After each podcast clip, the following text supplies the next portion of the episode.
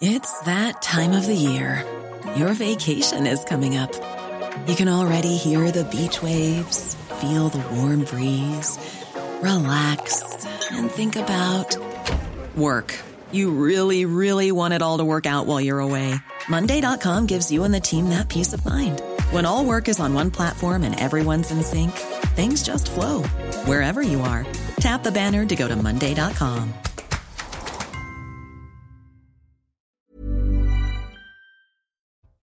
Bonjour à tous, ravi de vous accueillir dans Midi News. On est ensemble jusqu'à 14h pour de l'info, de l'analyse des débats avec mes invités que je vous présenterai dans quelques minutes. Mais tout d'abord, le sommaire de votre émission nous promet 100 jours pour relancer le quinquennat, tourner la page des retraites et prouver que l'action gouvernementale n'est pas entravée.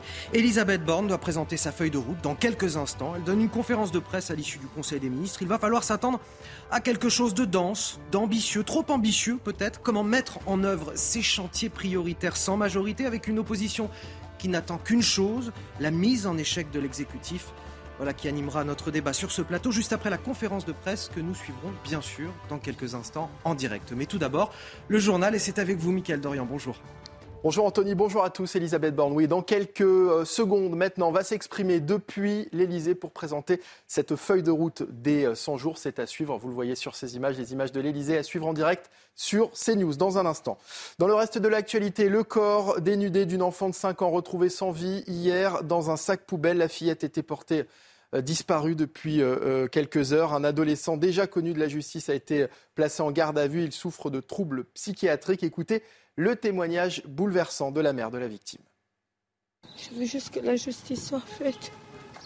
Je veux juste que la personne qui a fait ça, qu'il soit bien responsable de ce qu'il a fait et qu'il paye bien. Parce que moi, je paye avec toute ma vie, avec la vie de mes enfants, avec toute ma famille. Et là, je ne suis plus en confiance ici. Je ne suis plus. Je suis détruite. Je ne sais pas si quelque chose, si quelqu'un puisse me comprendre. Et si quelqu'un a passé par où moi je passe. Mais c'est très dur. Dans l'actualité également, la pénurie d'eau inquiète dans les Pyrénées-Orientales. Le préfet avertit qu'en raison de la sécheresse exceptionnelle dans ce département, il n'y aura pas suffisamment d'eau pour tous les usages cet été. Écoutez Edmond Jorda, président de l'Association des maires de France des Pyrénées-Orientales. En train de réaliser un plan d'économie d'eau massif euh, sur toutes les filières euh, donc euh, intéressées, en particulier la filière touristique. Et la filière touristique s'est engagée à économiser des millions de mètres cubes d'eau pour lui permettre justement d'accueillir dans les meilleures conditions les touristes donc qui, qui vont venir dans notre département. nous ne pouvons pas faire pleuvoir. En revanche, nous pouvons bien entendu économiser au maximum l'eau, la réutiliser, c'est très important, la réutiliser et la remettre à disposition d'autres usages. Et puis les opérations d'évacuation euh, au Soudan. Un avion a atterri ce matin à l'aéroport de Roissy-Charles de Gaulle. À son bord, 245 évacués, dont 195 Français. Ils ont été accueillis par la ministre des Affaires étrangères, euh, Catherine Colonna. Écoutez certains d'entre eux. Très content que ça se finisse comme ça. Euh, c'était extrêmement compliqué, mais voilà, on a, on a toute l'équipe de l'ambassade était mobilisée, on a littéralement travaillé jour et nuit on a toujours eu la dose de chance. Hein. Quand, la, quand la pièce devait tomber, elle est toujours tombée du bon côté. Et voilà, le bilan est improbable. Nous, on était en voyage d'affaires, donc on a la chance de revenir avec exactement ce qu'on avait en partant, ce qui n'est pas le cas de tous les gens qu'on a rencontrés, et, euh, qu'on fait euh, cette expérience assez euh, extraordinaire avec nous. Et voilà, c'est la fin de ce journal. Place au débat de Midi News à présent avec vous, Anthony Favali et vos invités. Merci à vous, Mickaël Dorian. On vous retrouve tout à l'heure à 13h pour un nouveau journal. Je vous présente mes invités sur ce plateau. Elisabeth Lévy. Bonjour, Elisabeth. Bonjour Anthony. Directrice de la rédaction de Causeur. Olivier D'Artigol à ma gauche, chroniqueur politique. Ah, à ma droite plutôt, pardon, je le cherchais. C'est ma droite ou à ma gauche, voilà. Non, c'est. Euh, à ma droite. Hein. Olivier D'Artigol, bonjour. C'est ça, exactement. Oui, je... Alors, Olivier D'Artigol, bonjour. Bonjour. Bonjour, avec Gauthier Lebret en face de bonjour, vous. Anthony. Du service politique de CNews qui va nous décrypter cette actualité et ce euh, discours d'Elisabeth Borne, cette feuille de route qui va être présentée dans quelques instants. Juliette Briens, journaliste à, à l'Incorrect. Bonjour. Bonjour et merci d'être avec nous. Et bien sûr, Kevin Bossuet professeur d'histoire. Bonjour Anthony. Merci à tous. 100 jours pour relancer euh, le quinquennat. Promesse d'Emmanuel Macron qui devrait enfin trouver sa traduction concrète dans quelques minutes. Avec la feuille de route présentée par Elisabeth Borne, la Première ministre va donner une conférence de presse qu'on va suivre en direct et en intégralité sur euh, CNews avec les chantiers prioritaires qui vont être euh, menés pour le pays jusqu'à la mi-juillet. Et puis, il y a l'objectif politique, bien évidemment, tourner la page de la réforme des retraites et prouver que le gouvernement n'est pas entravé dans son action. Euh, vont-ils y parvenir? Ça, c'est peut-être l'analyse de Gauthier Lebret derrière. Mais euh, Gauthier, une première question tout d'abord sur les, gros chantiers qui vont être abordés. On a un peu euh, l'idée des, thèmes, des domaines qui vont être abordés aujourd'hui? Elle va même aller sans doute au-delà du 14 juillet. Sera-t-elle encore Premier ministre? C'est une autre question. Oh. Mais elle va aller au-delà du 14 juillet. Alors on sait qu'on attend des réponses, notamment sur la loi immigration, puisqu'Emmanuel Macron y a fait référence dans son interview aux Parisiens. Ça sera une loi finalement en un bloc. Il était question de la saucissonner pour aller faire voter avec les députés de gauche les mesures de gauche, régularisation des travailleurs sans papier dans les métiers en tension, et avec les députés et sénateurs de droite, les mesures de droite, la réduction du nombre de recours sur les obligations de quitter le territoire. Finalement, ça sera une loi en un seul morceau. Pourquoi? Parce que Gérard Larcher ne voulait pas d'un texte à la découpe et il ne fallait pas fâcher les sénateurs LR qui, contrairement aux députés, on connaît les républicains et leur division, pourraient voter ce texte à condition qu'il soit durci. Ça, c'est le premier point. Loi immigration. Deuxième point, loi plein emploi. Pareil, elle doit arriver normalement dans les prochains jours à l'Assemblée nationale. Ça pourrait être le premier texte discuté euh, dans euh, les prochains jours en provenance donc du gouvernement, hein, ce qu'on appelle un, projet de loi. Là aussi, euh, il y a du changement puisqu'au départ, ce projet de loi plein emploi devait réincorporer ce que le Conseil constitutionnel a retoqué CDI et index senior. Le sucre, le fameux sucre. Le fameux sucre, puisqu'il ne reste plus que le salé dans les méchantes mesures dans la loi validée par le Conseil constitutionnel et les plus gentils, pour le dire ainsi, de manière un peu manichéenne, qui favorisent l'emploi des seniors. Ça sera d'ailleurs un thème aujourd'hui abordé par la Première ministre, l'emploi des seniors. Et eh bien finalement, ça, va être réincorporé dans un texte l'année prochaine. Pourquoi? Parce qu'Emmanuel Macron espère retrouver autour de la table euh, des négociations les syndicats. Pour le moment, il le boycotte et il veut laisser euh, aux syndicats et au patronat la possibilité de négocier jusqu'à la fin de l'année. Donc voilà les, trois grands chantiers euh, et les trois prochaines grandes lois qui doivent arriver. Et il y a toujours une question, c'est la seule question qui vaille. Y a-t-il une majorité pour les voter? Et la réponse, pour le moment, elle est, elle est, elle est, elle est négative elle est négative. Parce que si, c'est quand même la question principale, je termine mon propos, elle est négative puisque euh, le gouvernement, en fait, c'est un jour sans fin, si vous voulez. C'est un peu le film euh, de Bill Murray, si vous voulez. Tant euh, sur les déplacements du président, c'est toujours la même chose qui se passe. Il, il choisit des thèmes très identifiés, il fait quelques annonces ou pas, il n'en reste pas grand-chose, si ce n'est le bruit des casseroles. Et là, en fait, il va se passer exactement la même chose sur l'immigration que ce qui s'est passé sur euh, euh, les retraites. C'est-à-dire que le gouvernement va aller tenter de séduire les députés euh, LR et on va voir que les députés LR sont divisés et in fine, il y a une grande chance que le 49-3 soit une nouvelle fois actionné. Et je vous rappelle, et j'en termine par là, que Elisabeth Borne avait dit qu'elle n'utiliserait pas de 49-3 hormis pour les textes budgétaires. Déclaration à l'agence France Presse qui, a, qui n'a pas vraiment plu Emmanuel, Macron, bien et sûr. ce matin, le canard enchaîné révèle qu'Emmanuel Macron a dit c'est comme un criminel qui avouerait son crime. Donc c'est un peu pour vous dire l'ambiance en ce moment entre Elisabeth Borne et Emmanuel Macron. Et Elisabeth Borne qui joue aussi évidemment sa propre survie à Matignon. Ah, mais c'est quand même Elisabeth Lévy, je voyais euh, ah, réagir. je, fulmine, mais pas du tout contre Gauthier, bien sûr. Je, je fulmine contre le niveau d'ambition qui s'étale devant nous. Parce qu'enfin, personne ne croit sérieusement qu'en 100 jours, on va réformer l'éducation qui demande une véritable révolution. Et j'espère qu'on pourra en dire un mot à un moment. Euh, euh, personne ne pense, si vous voulez, que l'administration va s'alléger d'un seul coup, que l'État va se réformer, que mille usines vont fleurir. Personne ne pense cela, ni Emmanuel Macron, ni les gens qui l'écoutent, ni les. Sauf que tout le monde fait semblant de le croire. Nous aussi, d'ailleurs. C'est-à-dire parce que la réalité, c'est que on fait pas semblant de croire. Non, non, non. mais quand je dis pas nous, je dis nous les Français en général. C'est-à-dire que dans le fond, oui, on veut. Mais la réalité, c'est quelle est l'ambition pour ce pays? Emmanuel Macron a commencé à esquisser un diagnostic qui, à mon avis, contenait deux, trois phrases de vérité sur la gravité de l'état du pays. Si on est vraiment dans cet état-là, est-ce que c'est, si vous voulez, est-ce qu'on est qu'on en est à ces projets-là? Est-ce que, enfin, on voit ce qui se passe à Mayotte, on voit, si vous voulez, l'affaire est plus grave. Et ce qu'on attend, c'est un souffle, un projet? Je veux dire, moi, je veux bien qu'on tourne la page, mais pas pour recommencer, comme dit Gauthier, un jour sans fin. un conseiller gouvernemental disait dans le Parisien ce matin, elle va développer une méthode Alors le mot méthode, je me méfie toujours parce que voilà, la méthode, on, nous vers on nous a présenté plein de méthodes depuis le début, on depuis, depuis le premier quinquennat. Voilà, on a déjà fait et on a vu ce que ça a donné. Euh, elle va développer une méthode avec un calendrier législatif et réglementaire. Calendrier législatif, la question que posait euh, Gauthier Lebret était très juste. Euh, avec quelle majorité il va pouvoir agir, Olivier d'Artigol la question, bon, il y a en effet la question du calendrier législatif et la question posée par Gauthier, mais avec quelle majorité, puisque là, il n'y a toujours rien à l'horizon qui s'est dégagé, les lignes n'ont pas bougé ils peuvent passer par des textes réglementaires qui n'ont pas besoin d'aller d'aller au Parlement. Ils ont commencé à vouloir enlever ces quelques irritants qu'ils ont euh, indiqués, les, légers excès de vitesse, euh, euh, le fait d'avoir ces papiers d'identité plus rapidement pour essayer d'améliorer certaines choses qui peuvent irriter la vie. Mais rien n'y fait. Le pays reste frontalement et très majoritairement opposé aux 64 ans. Ça, c'est la question politique du moment on sait qu'il n'y aura pas, que ce sujet ne sera pas abordé. Premier point. Sur le second point, l'intervention de la Première ministre est quand même très bordurée par les premières annonces données par Emmanuel Macron dans sa conférence de presse, dans l'entretien aux Parisiens. Les grandes lignes sont là. Est-ce qu'il y aura une annonce qui fait un effet waouh, dont on se dit, tiens, là, il y a quelque chose qui se passe? Beaucoup d'avant-papiers, beaucoup de bruits de couloir disent non, il n'y aura rien. Donc l'exercice aujourd'hui pour euh, la Première ministre est quand même un exercice assez compliqué. C'est-à-dire que pour être crédible, pour être crédible, il ne faut pas être trop ambitieux, parce que ce serait ridicule de dire qu'on va réformer tout le pays en 100 jours avec une classe politique entière Mais même qui, qui n'attend que l'échec du gouvernement. On a appris que ce thème des 100 jours avait été introduit très tardivement dans euh, les annonces euh, d'Emmanuel Macron. Il a sorti ça comme, comme une martingale de, les cinq jours. Mais ça a fait pchit.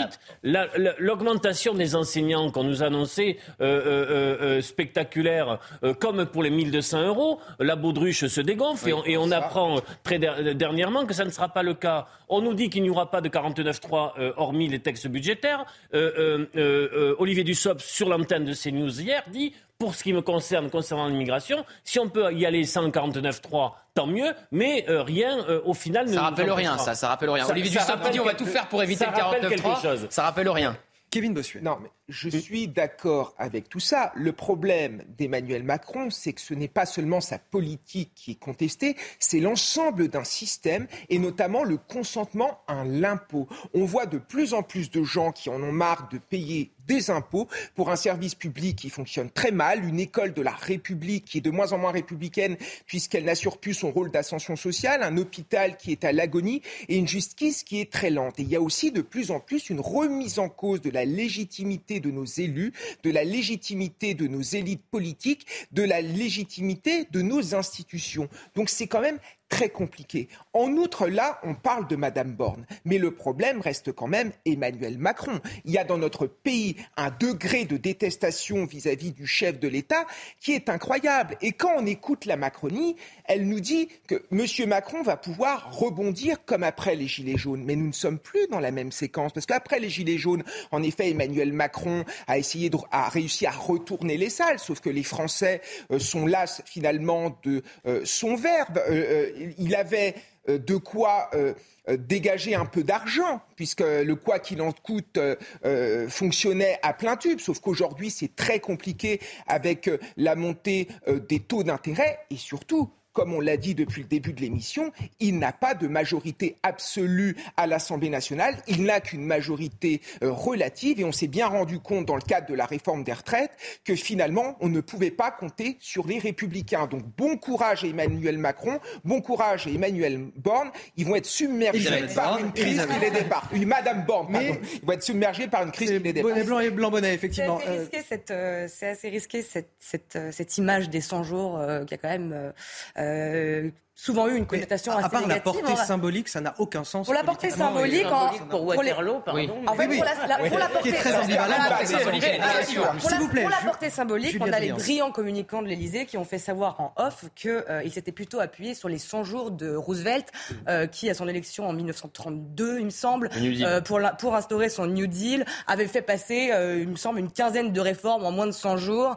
Et euh, donc, c'est sur ça que se sont appuyés les, les grands communicants de, de l'Élysée. Et pourquoi ils ont ont utilisé cette, cette image-là. Mais nous, évidemment, ici sur ce plateau, on pense tous évidemment aux 100 jours de Napoléon, qui avait d'ailleurs pour Napoléon plutôt très bien commencé, puisque le vol de l'aigle, son retour à Paris, s'était fait sous les acclamations de la foule, alors que celui de Macron commence par les bruits des casseroles. Et on sait bien évidemment par quoi ça se termine. Waterloo. on n'en attend rien de moins ici. Et est-ce que ça se terminera par un exil? Tout est possible au niveau de, euh, vu le niveau de crise sociale. ces références en tête euh, spontanément que eux pensent euh, à Roosevelt, alors que la France entière pense à Napoléon. Important, on a tous appris ça. Mais euh, l'histoire américaine avant l'histoire française. Qui pense, à ça plutôt qu'aux 100 jours. C'est tout à fait ça. Mais ça et donc, ils se ramassent pas Attention, pas tous en même temps, s'il vous plaît. Non, ça ne m'étonne pas d'eux qui pensent d'abord à l'histoire américaine plutôt qu'à la nôtre. Et voilà, nous, on s'attend tous à Waterloo. Trop de communication, tue la communication. Sur ces images, je précise, et je vous donne la parole, Gauthier Lebret, mais on voit euh, la voiture d'Elisabeth Borne arriver, me semble-t-il. Gauthier, vous me confirmerez si je ne sais pas si elle arrive à Matignon ou à l'Elysée pour, euh, pour faire à la conférence de presse est attendue à l'Elysée. Il est attendu y est déjà, puisqu'il y avait le Conseil des ministres. Alors, on m'a dit dans l'oreillette que c'était la voiture qui arrivait. peut-être, peut-être, peut-être était-ce une image, mais bon, elle devrait arriver effectivement au pupitre, ce qui semblerait plus logique puisque le Conseil des ministres se tient à, à l'Elysée. Gauthier Lebret non, je voulais dire, euh, alors déjà, euh, sur la fin des 100 jours, effectivement, ça se conclut par un exil. Euh, il est plus probable que ça soit celui d'Elisabeth Borne que celui d'Emmanuel Macron, puisqu'Emmanuel Macron ne va pas démissionner, tandis qu'Elisabeth Borne est sur un siège éjectable. C'est la définition même du poste de Premier ministre. Et ensuite, pour filer le parallèle sur les Gilets jaunes, on voit qu'Emmanuel Macron essaye de faire à peu près la même chose, sans appeler ça grand débat. Il y a un de ses ministres, Roland Lescure, ministre de l'Industrie, qui a dit il va faire des petits débats. Il se déplace. Hier, il était entouré par des soignants, par le personnel de cette maison médicale dans le Loir-et-Cher. Mais là où Kevin disait quelque chose de très vrai, il cherche des mesures qui ne coûtent pas d'argent. Donc il rend les points aux automobilistes sur les petits excès de vitesse, mais il garde l'amende. Vous l'avez noté, parce qu'évidemment ça coûte de l'argent si vous enlevez euh, euh, l'amende. Pareil pour euh, abonder dans le sens d'Olivier, il augmente les profs, on s'attend à une augmentation importante, et puis on apprend en fait que cette augmentation sera beaucoup moins importante que ce qu'a bien voulu annoncer le président de la République la semaine dernière dans, dans l'Hérault. Donc il essaye de s'en sortir de la même manière, mais à la grande différence que cette fois il a plus de chèques il n'a plus d'argent, donc il essaye de trouver des mesures qui ne coûtent pas d'argent. L'exemple est vraiment parfait euh, sur euh, les points rendus aux automobilistes. L'augmentation était attendue de 10%, je passe au contrôle de Kevin, elle sera de 5%, donc en dessous de, l'inflation. Il y a bien sûr euh, des... Euh, une tentative de l'exécutif d'aller chercher de l'oxygène. Il lance une campagne pour justement sur le consentement à l'impôt en nous disant mais quand un accouchement euh, coûte 2600 euros, un, élève dans le primaire coûte 8000 euros. Donc ils font feu de tout bois pour essayer d'occuper l'espace médiatique et politique pour accréditer le récit que décidément, le pays est passé à autre chose. Or, le pays n'est pas passé à autre chose, notamment sur un rejet de ce pouvoir. Non, mais Elisabeth Lévy et ensuite Kevin On va peut-être pas non plus passer les dix prochaines années sur les 64 ans parce que ça va finir par devenir relatif. Pardon, ça devient lassant et surtout, il y a peut-être peut-être beaucoup de Français qui ont aussi envie qu'on parle d'autre chose. Et moi, je voudrais dire un mot sur l'école parce que là, si vous voulez, tout le monde, moi j'ai envie de renvoyer tout le monde dos à dos parce que d'un côté, vous avez Emmanuel Macron qui est dans l'empire du nombre, l'école est dans un état grave. Et c'est l'avenir de ce pays qui est en jeu. donc, il faut tout refaire. Et de quoi parle-t-il? D'accord? De mixité sociale et de salaire. Et de l'autre côté, c'est exactement ce que nous voulons entendre, l'empire du nombre. On reproche à Emmanuel Macron d'être dans euh, le gouvernement des choses plutôt que de l'administration des gens. Mais de l'autre côté, il y a quoi? La rengaine des moyens. C'est-à-dire que, en gros, la pierre angulaire d'une la grande réforme de l'éducation nationale, c'est d'augmenter les profs, ce qui est certainement nécessaire, comme les policiers, les magistrats, qui vous voulez. Mais on, a est... ça sera mais, mais c'est invraisemblable. Personne n'a d'ambition. Le problème, Elisabeth Lévy, c'est que le faible salaire des professeurs a une conséquence sur la crise du recrutement. Et forcément, vous ne pouvez pas recruter des gens qui veulent véritablement se donner à fond, des gens avec des compétences importantes, si vous sous-payez ces personnes. Quant à l'augmentation des professeurs, on nous avait annoncé 10% d'augmentation, sauf qu'on se rend compte, en gros, sur la fiche de paie, ça va être entre 100 et 130 euros en plus par mois. Après, on met en avant le PAC, c'est-à-dire des missions supplémentaires qu'on donnerait aux enseignants, sauf que ces missions, on les réalise déjà sous la forme d'heures supplémentaires, que ce soit les heures de devoir fait, que ce soit euh, le tutorat euh, ou que ce soit, par exemple, euh, les IMP, si on a un projet ici ou là. Donc finalement, on ne fait que transformer ces HSE en, euh, euh, en, salaire mensuel. Donc il n'y a pas de véritable augmentation. on est bien une précision. je ne voulais pas dire qu'il fallait pas augmenter. Mais oui, c'est ça. On est tous d'accord ici autour de ce plateau, je pense. ça ne peut pas être le début. On, est tous d'accord ici sur le plateau pour dire qu'il faut revaloriser le salaire des profs qui n'a pas été revalorisé depuis euh, plus de 30 ans maintenant. Mais vous n'allez pas me dire que la crise de vocation des profs, elle, ne tourne uniquement autour du salaire. Pour combien de centaines d'euros Je voudrais qu'on revienne, s'il vous plaît, sur les 100 jours quand même. Mais pour combien de centaines d'euros en plus iriez-vous travailler dans une ZEP pour vous faire cracher dessus, insulter par des élèves, se faire abandonner comme Samuel Paty Gauthier Lebret, on ressente le débat sur les, sur les 100 euh, jours, s'il vous plaît. Moi, je voulais euh, répondre à Elisabeth qui disait on va pas encore en manger pendant 4 ans de la réforme des retraites. Alors pendant 4 ans, chère Elisabeth, peut-être pas, mais il y a un calendrier quand même qui euh, dit qu'on va au moins en manger. Parce qu'on va parler de la pénibilité du travail, on va parler de, de, l'emploi des seniors, on va devoir parler en... Déjà, il y a le 1er mai. Manifestation historique, selon même les renseignements territoriaux qui ont fait une note et qui ont dit que le 1er mai, non pas, ne pourrait pas marquer l'essoufflement, mais au contraire enclencher un regain de la mobilisation. Donc quand je vous dis que c'est un jour sans fin, c'est vraiment un jour sans fin. Parce qu'ensuite, vous avez le 3 mai. Et vous savez ce qui se passe le 3 mai? Décision du Conseil constitutionnel sur cette deuxième demande de référendum d'initiative partagée qui va sans doute être retoquée une nouvelle fois, mais qui pourrait être un bon terreau pour une mobilisation euh, sociale alimentée notamment par cette décision et par la NUPES et les syndicats. Et ensuite, vous avez le 8 juin.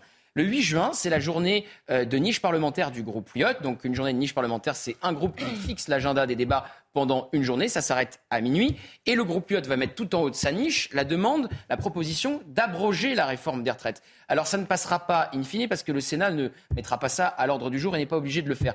Mais par contre, si on prend les mêmes qui ne voulaient pas voter la réforme des retraites, eh ben, il pourrait y avoir une possible majorité pour voter cette proposition du groupe Lyot. Donc on n'en a pas fini du tout avec la réforme des retraites dans un futur proche. J'ajoute à cela euh, Manuel Bompard, le coordinateur de la France Insoumise, qui a prévenu ce sera 100 jours de mobilisation, euh, comme quoi les oppositions finalement intérêt à, jouer la bordélisation quelque part. Mais les personnes qui étaient favorables à, cette réforme des retraites, contestées très majoritairement dans le pays, encore 9 salariés sur 10 et 3 quarts des Français, euh, nous disent, bon, nous sommes passés à autre chose puisque c'est voté. Mais il y a en effet ce qui a été rappelé par Gauthier. Et puis il y a une autre chose c'est qu'on aura d'autant plus à parler des retraites, c'est que la réforme réglée ne règle rien, notamment sur son objectif qui était d'aller à l'équilibre financier, elle ne règle rien. Donc je vous mets euh, mon, billet, pour le coup, que dans 3, 4, 5 Combien il y aura, il y aura, ça se négocie. Alors pendant que vous êtes en train de parler, on voit Elisabeth Borne arriver sur le pupitre et Elisabeth Borne qui va décrire la feuille de route du gouvernement pour les 100 jours à venir. Écoutez. des consultations avec les forces politiques, les groupes parlementaires les élus locaux et les partenaires sociaux pour bâtir une feuille de route gouvernementale et un agenda législatif. Ce matin, je les ai présentés en Conseil des ministres. Pour les trois prochains mois, je souhaite d'abord accélérer la mise en œuvre des engagements du Président de la République. C'est l'une des marques de notre action depuis six ans. Nous avons pris des engagements devant les Français, nous les respectons. Nous nous appuyons sur un bilan et des résultats solides. Le taux de chômage a baissé de près de 3 points par rapport à fin 2016. 1,7 million d'emplois ont été créés. Nous avons baissé les impôts pour les entreprises comme pour les ménages, rendu son attractivité à la France et engagé des progrès, des progrès sociaux majeurs comme le versement automatique des pensions alimentaires ou le reste à charge zéro dont 11 millions de Français ont d'ores et déjà bénéficié. Depuis juin dernier, alors que beaucoup nous prédisaient l'immobilisme et le blocage, le rythme des réformes n'a pas ralenti. Nous sommes parvenus à agir et rassembler des majorités autour de sujets majeurs comme le pouvoir d'achat, la déconjugalisation de l'AH, la transition énergétique ou les moyens de nos forces de l'ordre. Ce que nous disons, nous le faisons et nous continuerons à avancer. Ensuite, cette feuille de route répond directement aux inquiétudes et aux attentes des Français. Aujourd'hui, que demandent nos compatriotes? Des solutions concrètes, des actions qui changent la vie, des réponses aux grands défis de notre temps.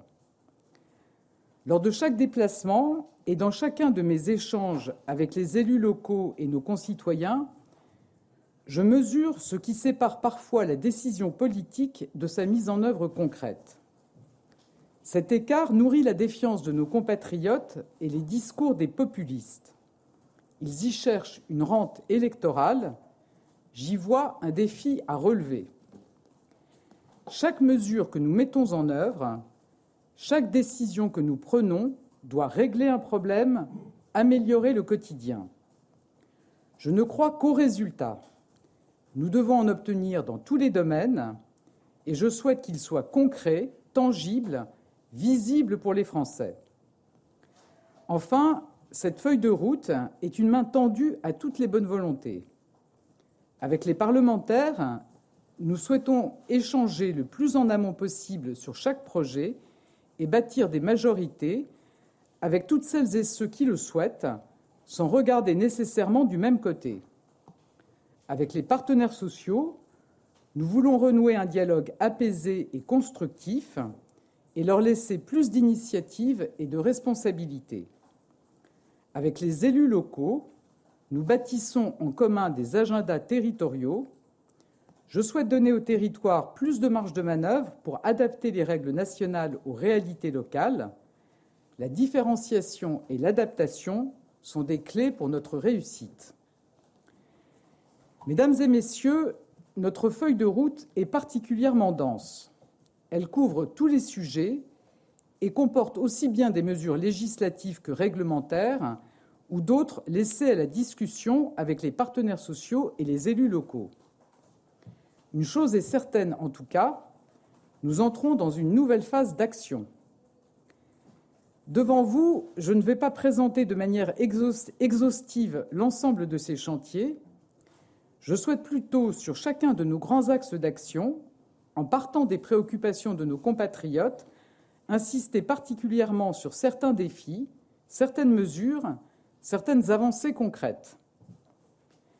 Premier pilier de notre action, le travail, le plein emploi et la réindustrialisation. Aujourd'hui, la première préoccupation de nos compatriotes, c'est le pouvoir d'achat.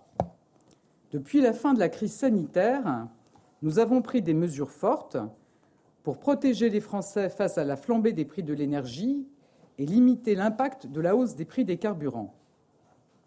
Récemment encore, nous avons agi pour limiter la hausse des prix de certains produits alimentaires avec le trimestre anti-inflation.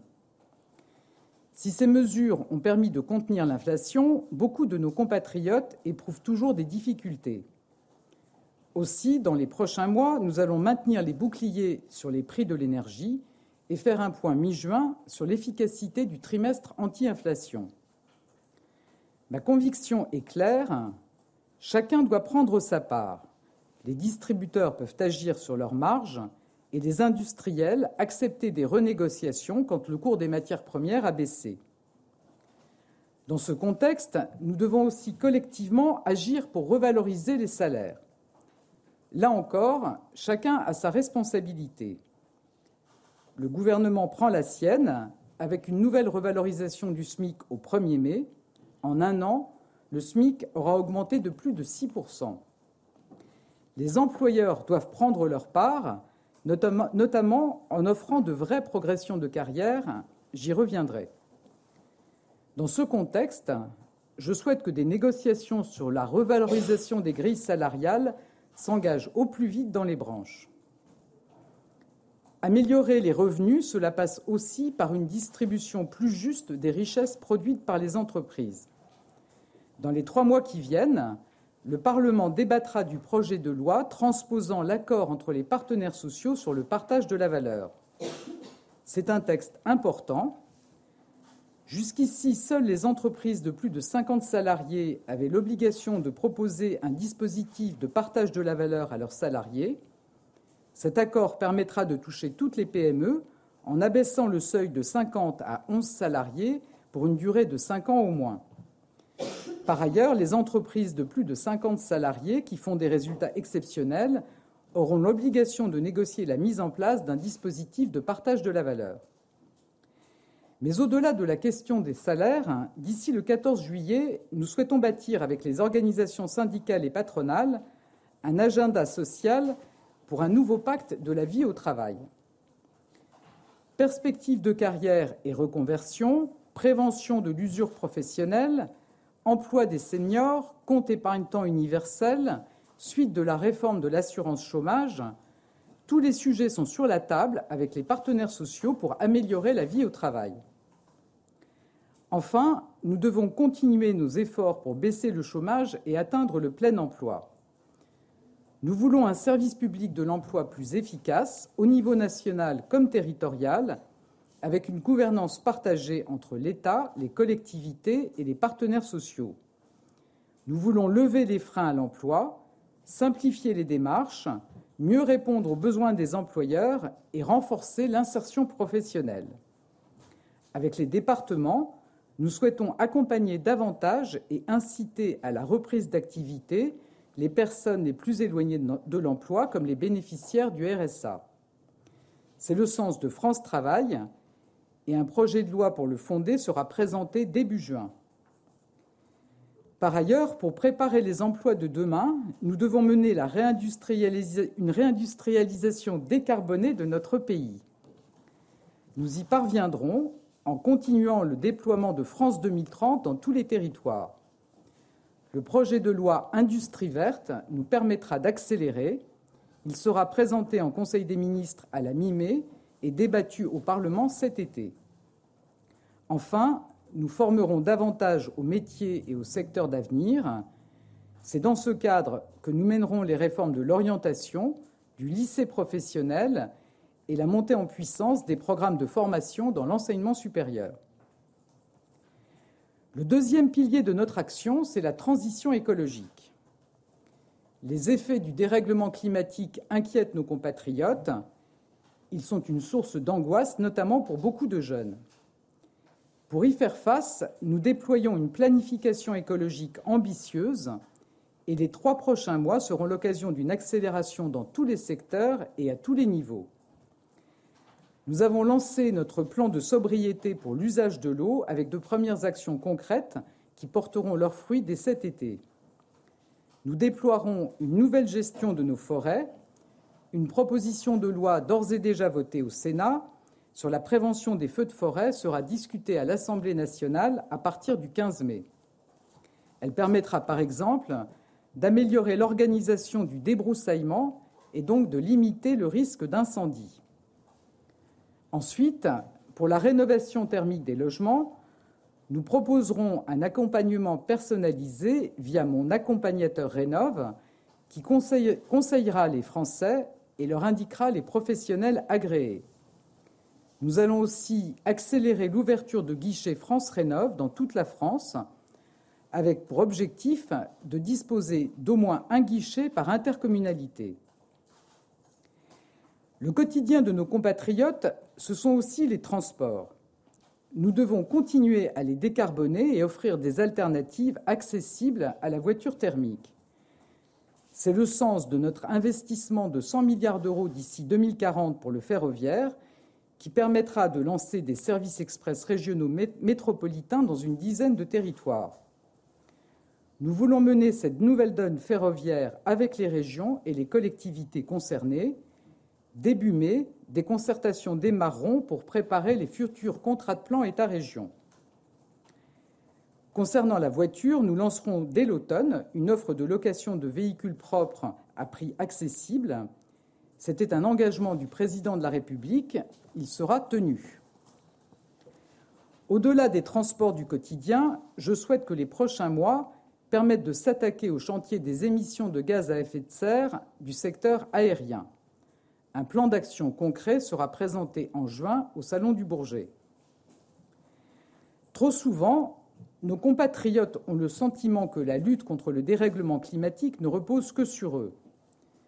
Nous voulons au contraire que chacun contribue à la hauteur de ce qu'il peut faire.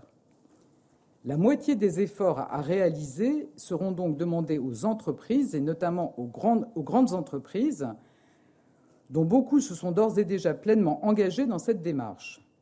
C'est le sens de la feuille de route de décarbonation des grandes filières industrielles et des 50 sites les plus émetteurs qui sera finalisée fin juin. Troisième pilier de notre action, offrir une société de progrès et renforcer nos services publics.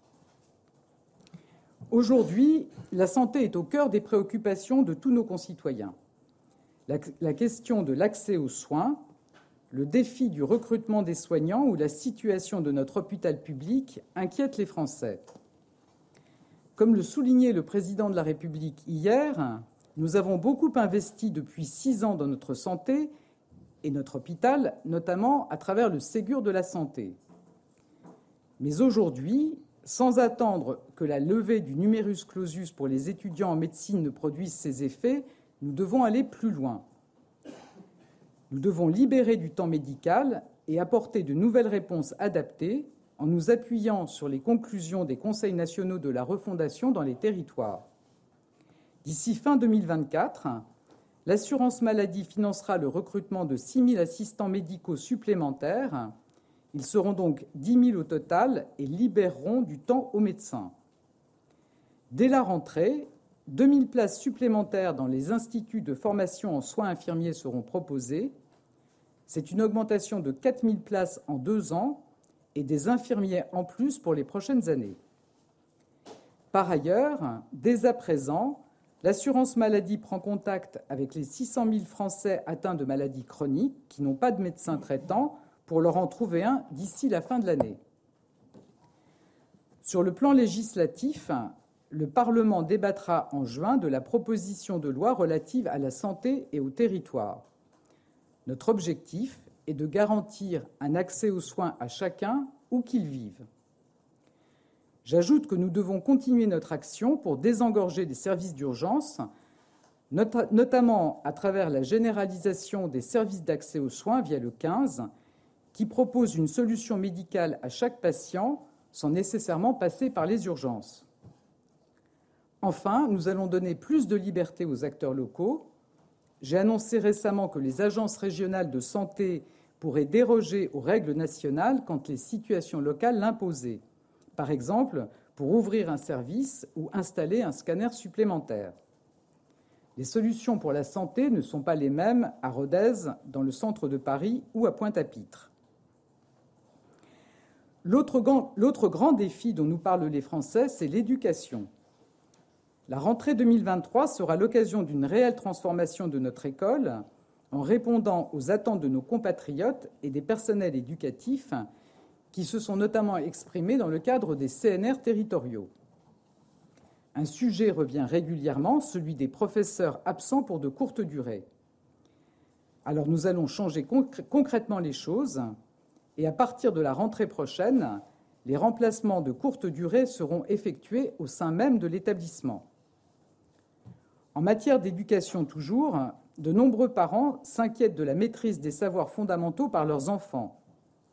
Autre avancée concrète, nous allons généraliser à l'école primaire les sessions hebdomadaires de soutien ou d'approfondissement en français ou en mathématiques. Ces avancées, parmi d'autres, s'inscrivent dans le cadre du nouveau pacte enseignant annoncé par le président de la République, avec une hausse historique de la rémunération de tous les professeurs jusqu'à 500 euros supplémentaires par mois. Ça aussi, c'est du concret.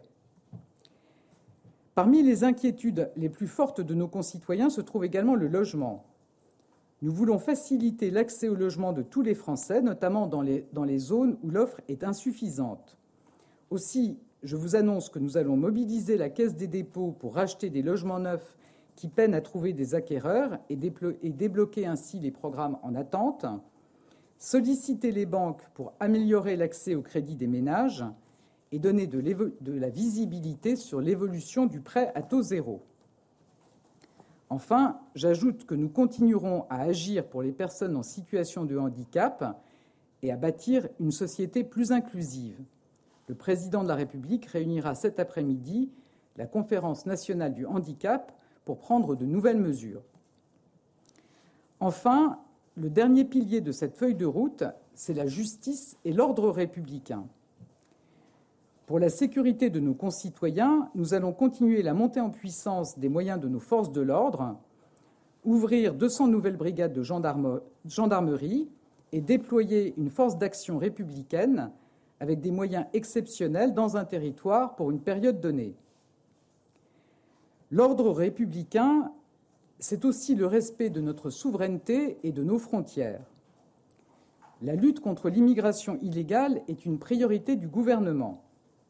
Avec le président de la République, nous voulons tout à la fois rendre nos procédures plus efficaces pour éloigner ceux qui n'ont pas vocation à rester sur notre sol et améliorer l'intégration de ceux que nous accueillons.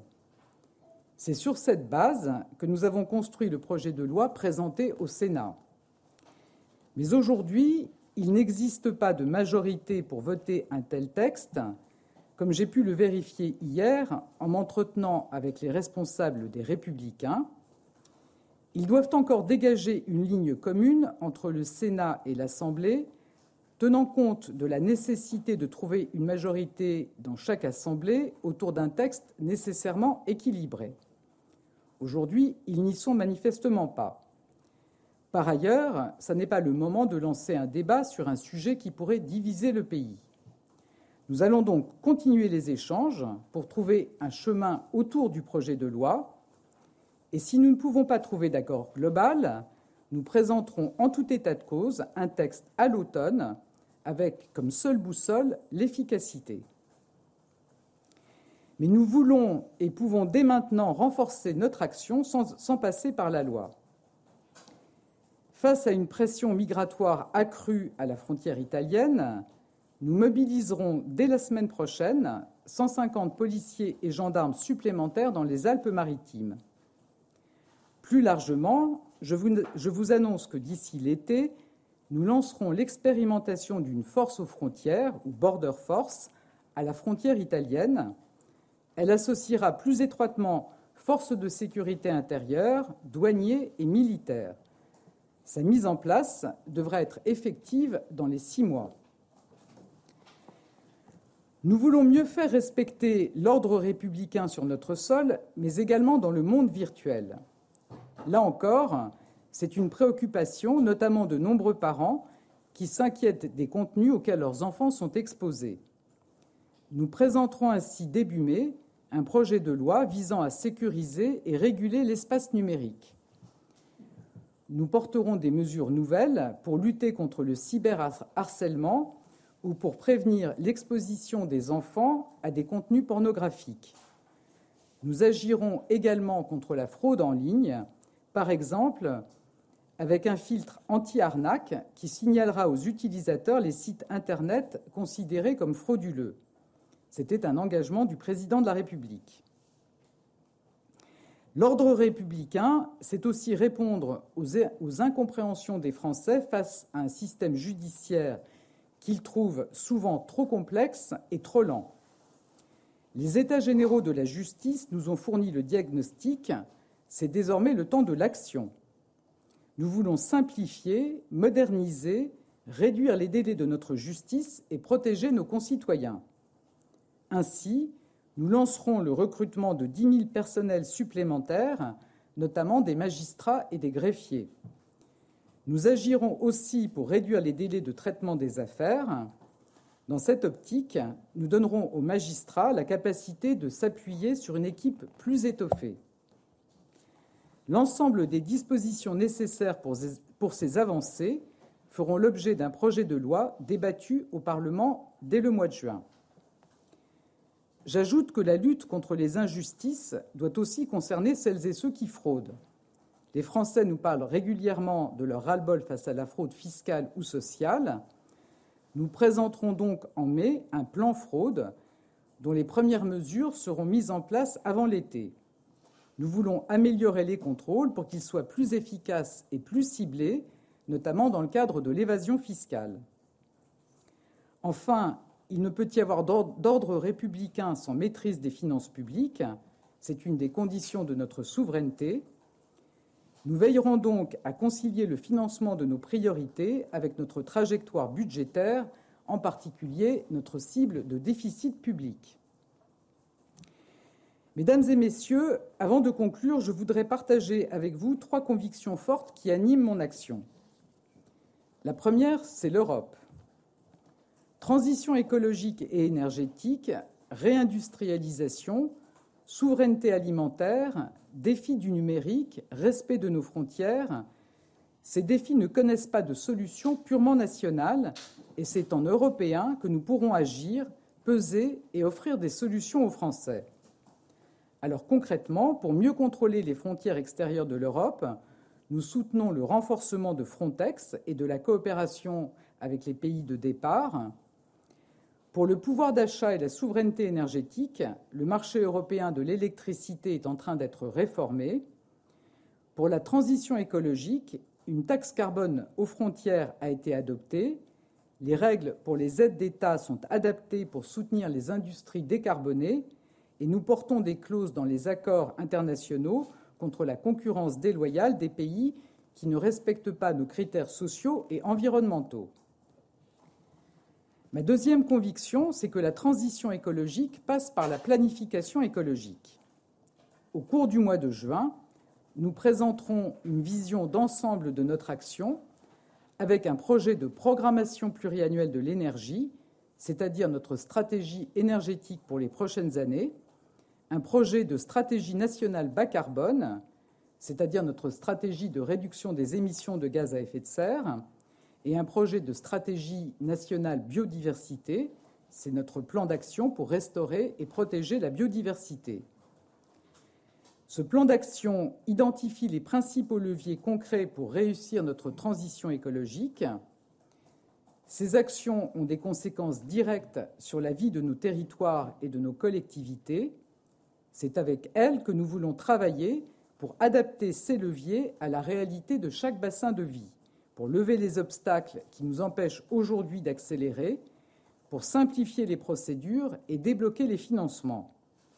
La concertation sur cette stratégie et les échanges avec nos territoires et les filières économiques vont nous permettre de bâtir ensemble un projet de, loi de programmation énergie-climat que nous présenterons à l'automne.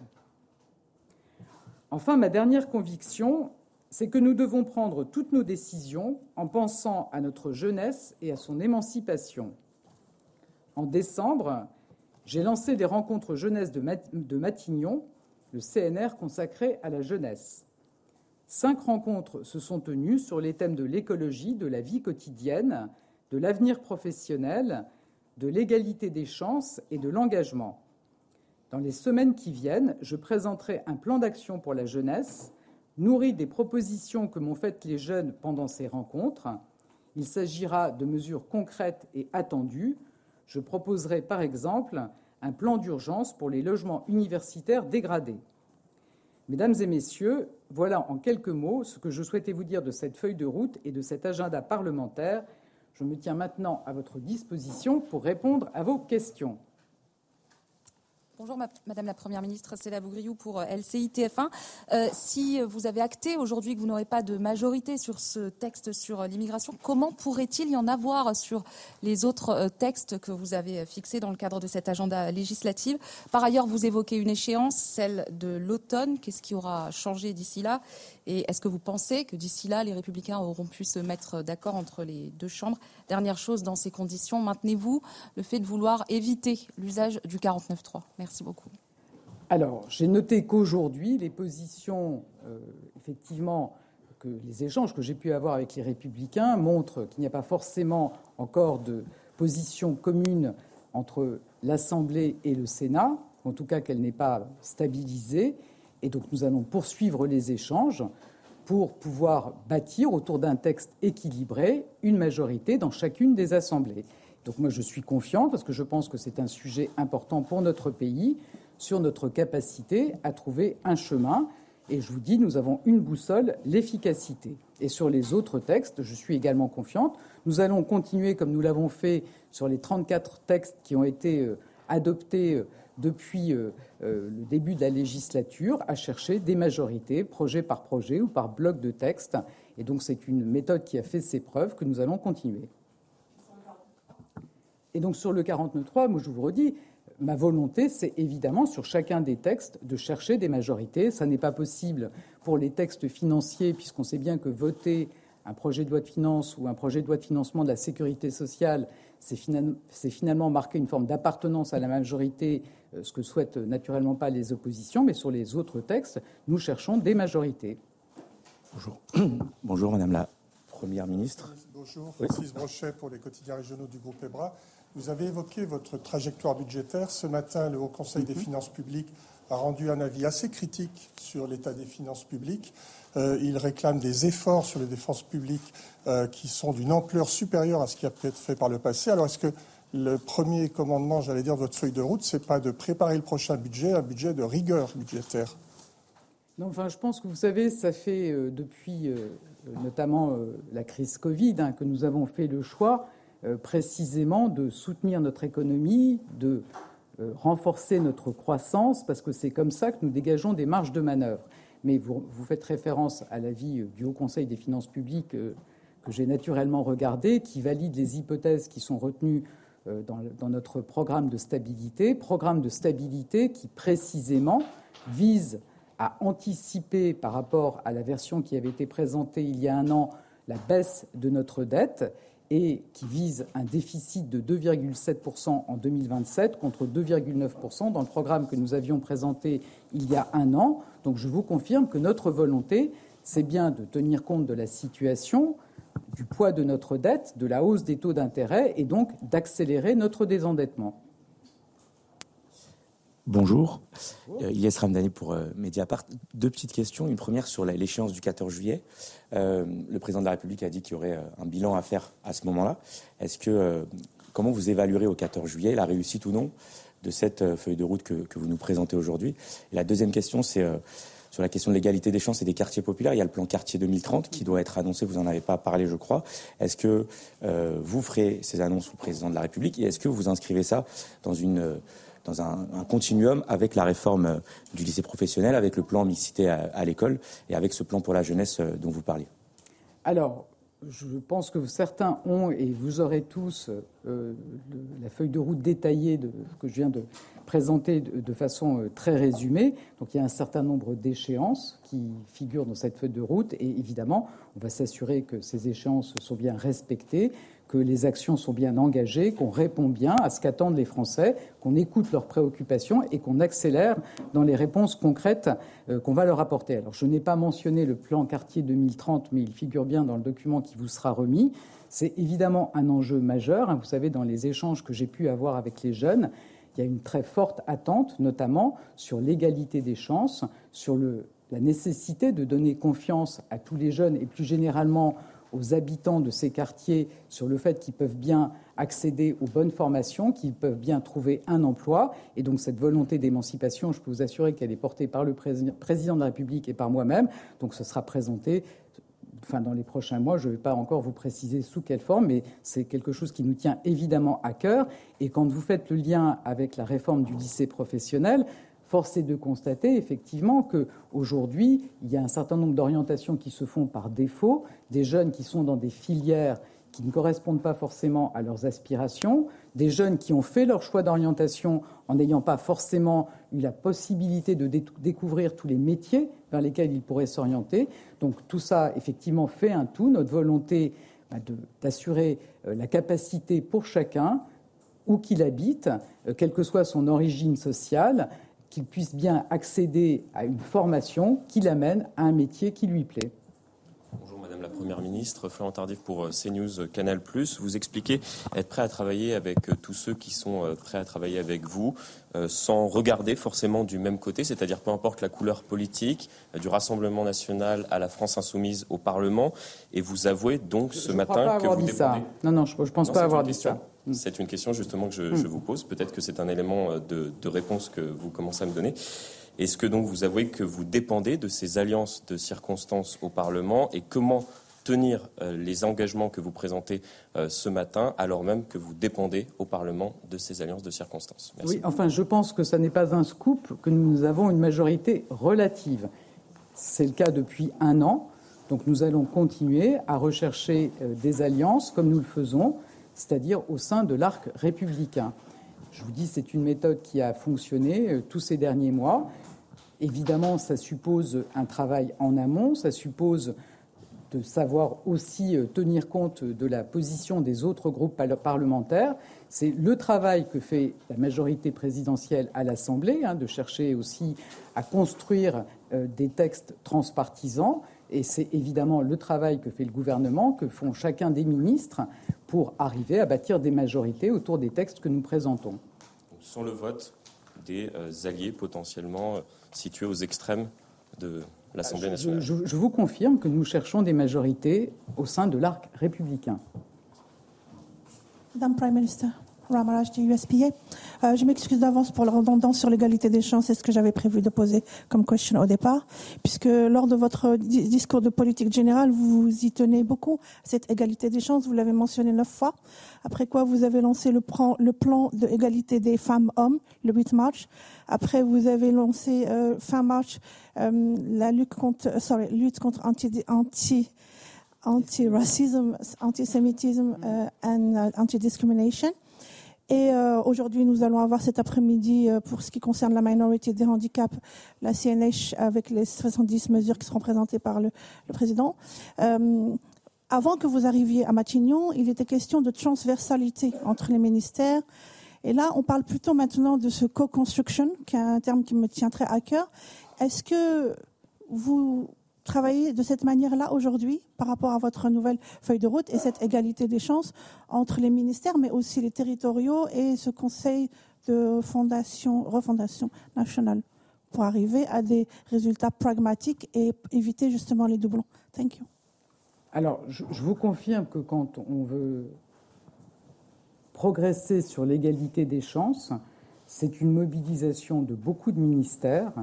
Enfin, vous voyez par exemple si on prend dans le champ euh, strictement euh, relevant du gouvernement, ça peut être la stratégie sur les 1000 premiers jours de l'enfant, ça a été le dédoublement des classes de CP dans les quartiers prioritaires de la politique de la ville, ça peut être ensuite des mesures qu'on met en œuvre avec les collectivités, c'est le cas par exemple de la cantine à 1 euro, des petits déjeuners gratuits. Donc moi je suis convaincu que si on veut effectivement euh, répondre à ce défi de l'égalité des chances qui me tient à cœur, on doit travailler non seulement avec euh, tous les ministres, tous les ministères, mais qu'il faut aussi naturellement associer euh, les collectivités locales, notamment, qui ont un rôle très important dans ce domaine.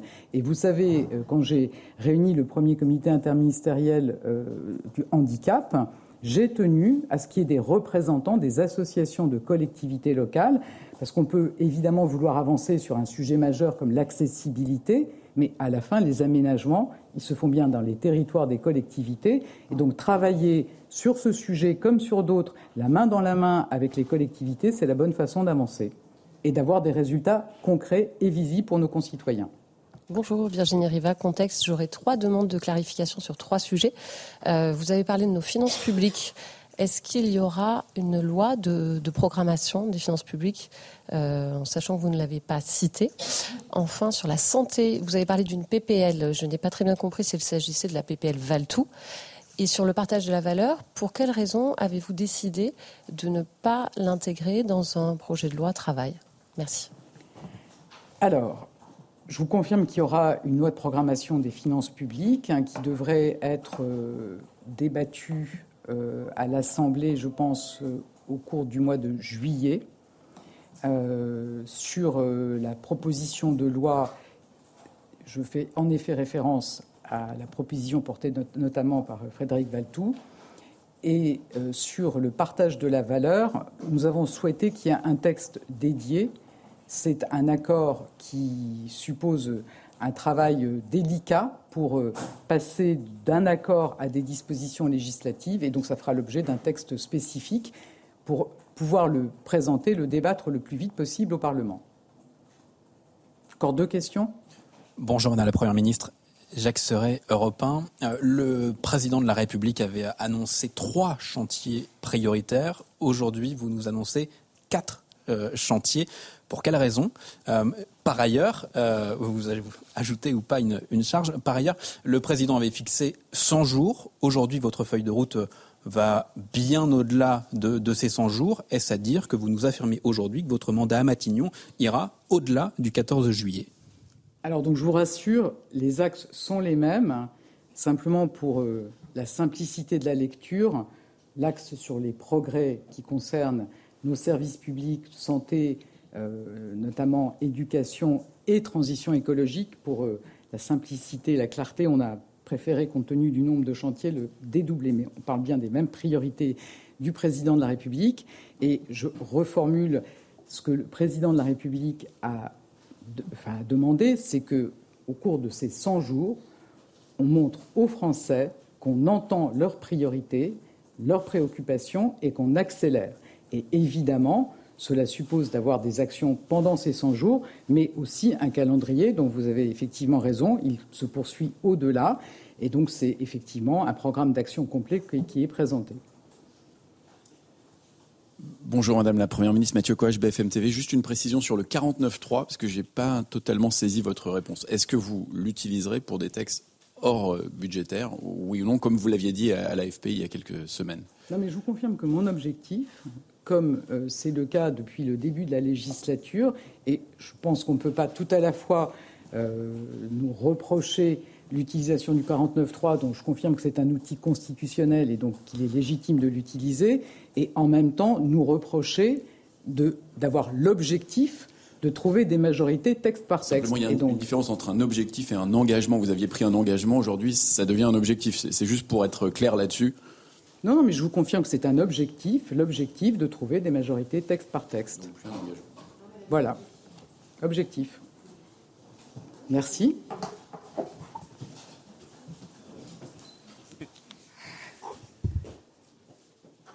De retour sur le plateau de, CNews pour, commander, pour commenter cette feuille de route. 100 jours, 100 jours pour relancer le, quinquennat. Est-ce que Elisabeth Borne vous a convaincu sur ce plateau Pour commenter tout ça, j'ai Elisabeth Lévy, Olivier D'Artigol, Juliette Briens, Kevin Bossuet et bien sûr Gauthier Lebret avec qui on va voir voilà l'essentiel des, propositions qui ont été avancées, des pistes qui ont été euh, évoquées par Elisabeth Borne aujourd'hui. Il y en a beaucoup. Oui, il y a quatre grands axes. Effectivement, on en a rajouté un par rapport au président de la République, euh, le travail, la transition écologique, euh, le progrès, le service public, euh, la santé, et puis euh, l'ordre républicain, avec toute une série de lois qui arriveront au Parlement, sauf une, la loi immigration, on va y revenir dans les prochains mois, une loi sur les finances publiques en juillet, une loi sur la santé en juin, l'industrie verte début de l'été, les débats au Parlement, le plein emploi, la justice, et donc l'immigration est repoussée. C'est sans doute le principal enseignement politique, parce qu'après on À l'automne, c'est ça? Exactement, à l'automne, si elle ne trouve pas une majorité avant, puisqu'elle a eu hier, c'est ce qu'a dit Elisabeth Borne, euh, les républicains, puisque c'est toujours eux le, problème, c'est eux qui peuvent faire pencher la majorité dans un sens ou dans l'autre. Et les sénateurs et les députés LR, une nouvelle fois, euh, ne sont pas d'accord, donc le projet de loi et euh, immigration est à nouveau repoussé. Ce qui fait que, au final, puisqu'il a été repoussé plusieurs fois, il arrivera, s'il arrive un jour, avec un an de retard. Un an de retard. Donc vous voyez l'impasse politique dans laquelle est le gouvernement. Et on a d'ailleurs posé la question, une de nos consoeurs a posé la question à Elisabeth Borne, pourquoi arriverait-elle à faire passer d'autres projets de loi si elle n'arrive pas à faire passer le projet de loi immigration? Parce qu'elle va se retrouver dans la même situation. Alors oui, il y a des projets de loi qui ont été adoptés par le Parlement récemment, notamment sur le nucléaire, grâce euh, aux communistes, euh, au Rassemblement national et aux républicains pour le coup. Mais Elisabeth Borne, et c'est l'enseignement principal de cette conférence de presse, au-delà des annonces, est dans une impasse politique à l'heure où on se parle, le gouvernement dans ce pays ne fait pas ce qu'il veut comme ça a pu être le cas par le passé, où l'Assemblée était une caisse d'enregistrement. Là, il n'y a pas de majorité absolue. D'où la gêne. le gouvernement. D'où la gêne palpable il y a quelques instants sur, sur le 49.3. Exactement. Puisqu'on rappelle ce qu'a dit Elisabeth Borne, elle n'utilisera pas le 49.3, hormis pour les textes budgétaires, puisqu'elle a utilisé 10 49.3 euh, sur les textes budgétaires, plus le 11e sur la réforme des retraites, puisque c'était aussi un texte budgétaire. Et en fait, elle revient sur cet engagement qui avait fortement agacé Emmanuel Macron, pas plus tard que ce matin dans les colonnes du Canard enchaîné, où on apprend qu'il a dit c'est comme si un criminel avouait son crime. Donc effectivement, le 49.3, et je rappelle, c'est important que, hormis les textes budgétaires, le gouvernement n'a le droit qu'à un 49.3. Donc il faudra bien le choisir mmh. euh, par euh, session. Et donc on a bien vu qu'il euh, ne voulait pas l'utiliser là tout de suite sur le texte immigration, puisque ça ne serait pas possible, très honnêtement, d'utiliser un 49.3. Là, à l'heure où on se parle, vous imaginez la cocotte minute déjà dans laquelle on est aujourd'hui, elle exploserait tout bonnement si le gouvernement utilisait un nouveau 49.3. Alors, je sens que ça bouillonne autour de la table. Non, je vous vois tous bouillonner autour de moi. Je vais vous donner la parole. Vous avez un regard panoramique. Absolument, j'ai des yeux partout. Je vous vois, vous bouillonnez. Je vais vous tous vous donner la parole, euh, chacun votre tour, pour que vous me donniez déjà vos premières impressions. On évoquera le, dossier de l'immigration, euh, puisque c'est peut-être voilà, peut-être. C'est l'annonce qui restera parce que l'annonce qui marque restera. une nouvelle reculade. Et on a un sondage CSA pour CNews là-dessus, mais on y reviendra dans un deuxième temps. Je donne euh, la parole tout d'abord à Olivier D'Artigol, ensuite Juliette Briance, et on a un député qui est aussi. Je rejoins euh, Gauthier sur l'équation politique reste entière et elle n'est pas résolue après cette intervention. Elisabeth Borne a deux empêchements politiques. Un premier empêchement à droite, ce qui fait qu'il n'y a pas aujourd'hui de majorité pour inscrire dans l'agenda des 100 jours le texte de loi immigration. Et ça m'explique d'ailleurs avec un discours assez transparent sur le blocage LR. Puis un empêchement à gauche qui fait que l'agenda social est annoncé, renvoyant aussi à plus tard euh, euh, un grand texte sur les conditions de vie au travail, mais pour l'instant avec des syndicats qui ne sont pas autour de la table. Elle espère le retour de la CFDT après euh, le, Conseil constitutionnel et le 3 mai mais avec une situation à gauche de l'hémicycle qui ne lui permettra pas d'aller chercher des ressources politiques de ce côté-là. Donc il y a deux empêchements. Le, je trouve que l'agenda législatif jusqu'à l'automne est au final assez maigrelet.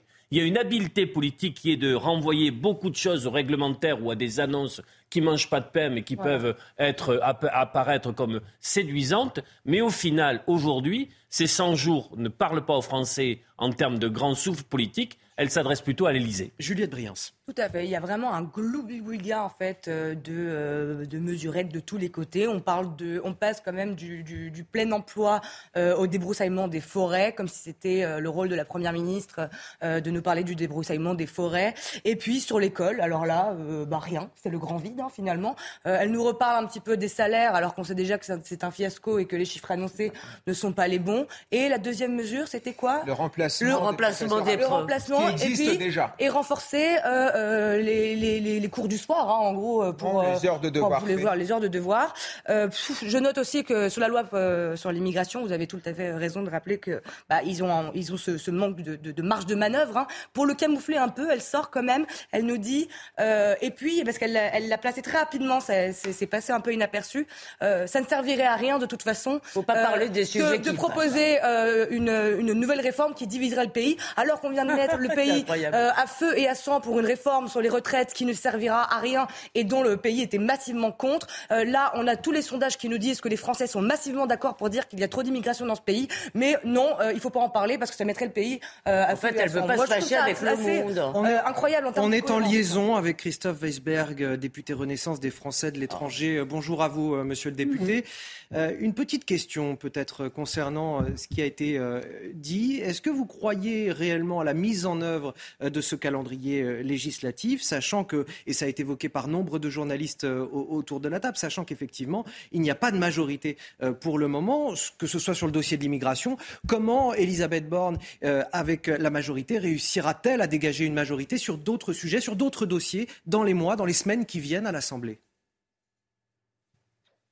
Eh bien, justement, contrairement à ce que j'ai entendu parmi vos chroniqueurs, la, Première ministre, elle a essayé d'être extrêmement concrète et d'annoncer les projets de loi sur lesquels il pouvait y avoir un accord. Je vois quand même que depuis, euh, depuis presque un an, il y a une trentaine de projets de loi qui ont été votés sans, difficulté. Et puis celui qui pose le plus de problèmes, on le sait, moi je me suis beaucoup intéressé, j'ai voulu porter euh, euh, notamment sur le, le, permis à points, sur l'immigration, où là, il n'y a, clairement pas d'accord. Euh, et où euh, la droite, à la fois au Sénat et euh, à l'Assemblée nationale, aurait probablement une tentation d'aller beaucoup trop loin par rapport à la gauche de l'hémicycle. Donc elle a essayé d'être très concrète, d'annoncer un agenda. Je écoute vos chroniqueurs, j'ai l'impression que quoi que dise aujourd'hui le gouvernement, de toutes les manières, tout est, tout est superflu sur les enseignants. les annonces qui ont été faites, c'est des annonces assez importantes sur les salaires. Et non. La bah non. Alors, euh, sur le plateau, les chroniqueurs ne sont pas contents, mais je vous laisse terminer et puis ils vont vous répondre. moi, pour moi, euh, ce qui a été dit déjà dans le, par le président de la République dans le Parisien euh, ce lundi et qui aujourd'hui se concrétise, alors évidemment, aujourd'hui, vous toujours, on, on, trouve que le niveau n'est pas le bon. Là, elle a essayé d'avoir un agenda, au contraire, très précis avec des mesures très précises sur l'agenda des prochaines semaines à l'Assemblée nationale. Moi, je peux vous dire que euh, si j'avais me demandé ce que j'allais faire dans, dans, une semaine à la rentrée parlementaire, aujourd'hui, je suis tout à fait convaincu qu'on euh, va avoir énormément de travail jusqu'à l'automne. J'entends bien, mais ma question était de savoir si cet agenda était réaliste, en fait. Bah, il est réaliste, je vous l'ai dit. Il est réaliste puisque justement, elle a précisé le texte sur lequel elle n'avait pas d'accord, c'est l'immigration, elle le sortait. Donc c'est extrêmement réaliste. Elle a conscience qu'elle n'aura pas de majorité sur la loi immigration.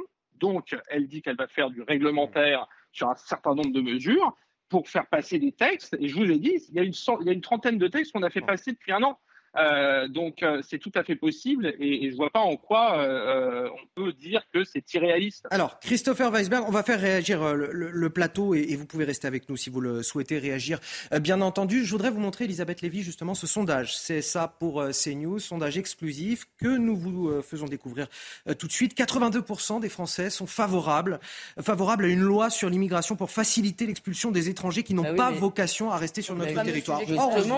Justement, c'est bah, une priorité. Juliette a parfaitement résumé le paradoxe, c'est-à-dire que pour faire passer une loi qui avait réellement divisé, d'ailleurs pas tellement, qui a plutôt fait une division entre l'exécutif et une majeure partie de la, une grande partie de la population, on, veut, on ne peut pas en réalité euh, faire passer une loi qui pourrait, si elle était dans, dans une version dure, hein, pas molle du genou comme euh, ce qu'on nous annonçait, euh, euh, euh, faire un certain consensus. Donc, effectivement, la reine est nue, si on peut dire, et elle le dit honnêtement. Elle dit qu'elle n'a pas de majorité, donc et pourquoi elle, va naviguer. Mais pardon, pardon. Moi, il y a une chose qui me frappe. le, monsieur le député se réjouit de tant d'annonces concrètes. Alors, je trouve qu'il n'y a aucune hiérarchisation.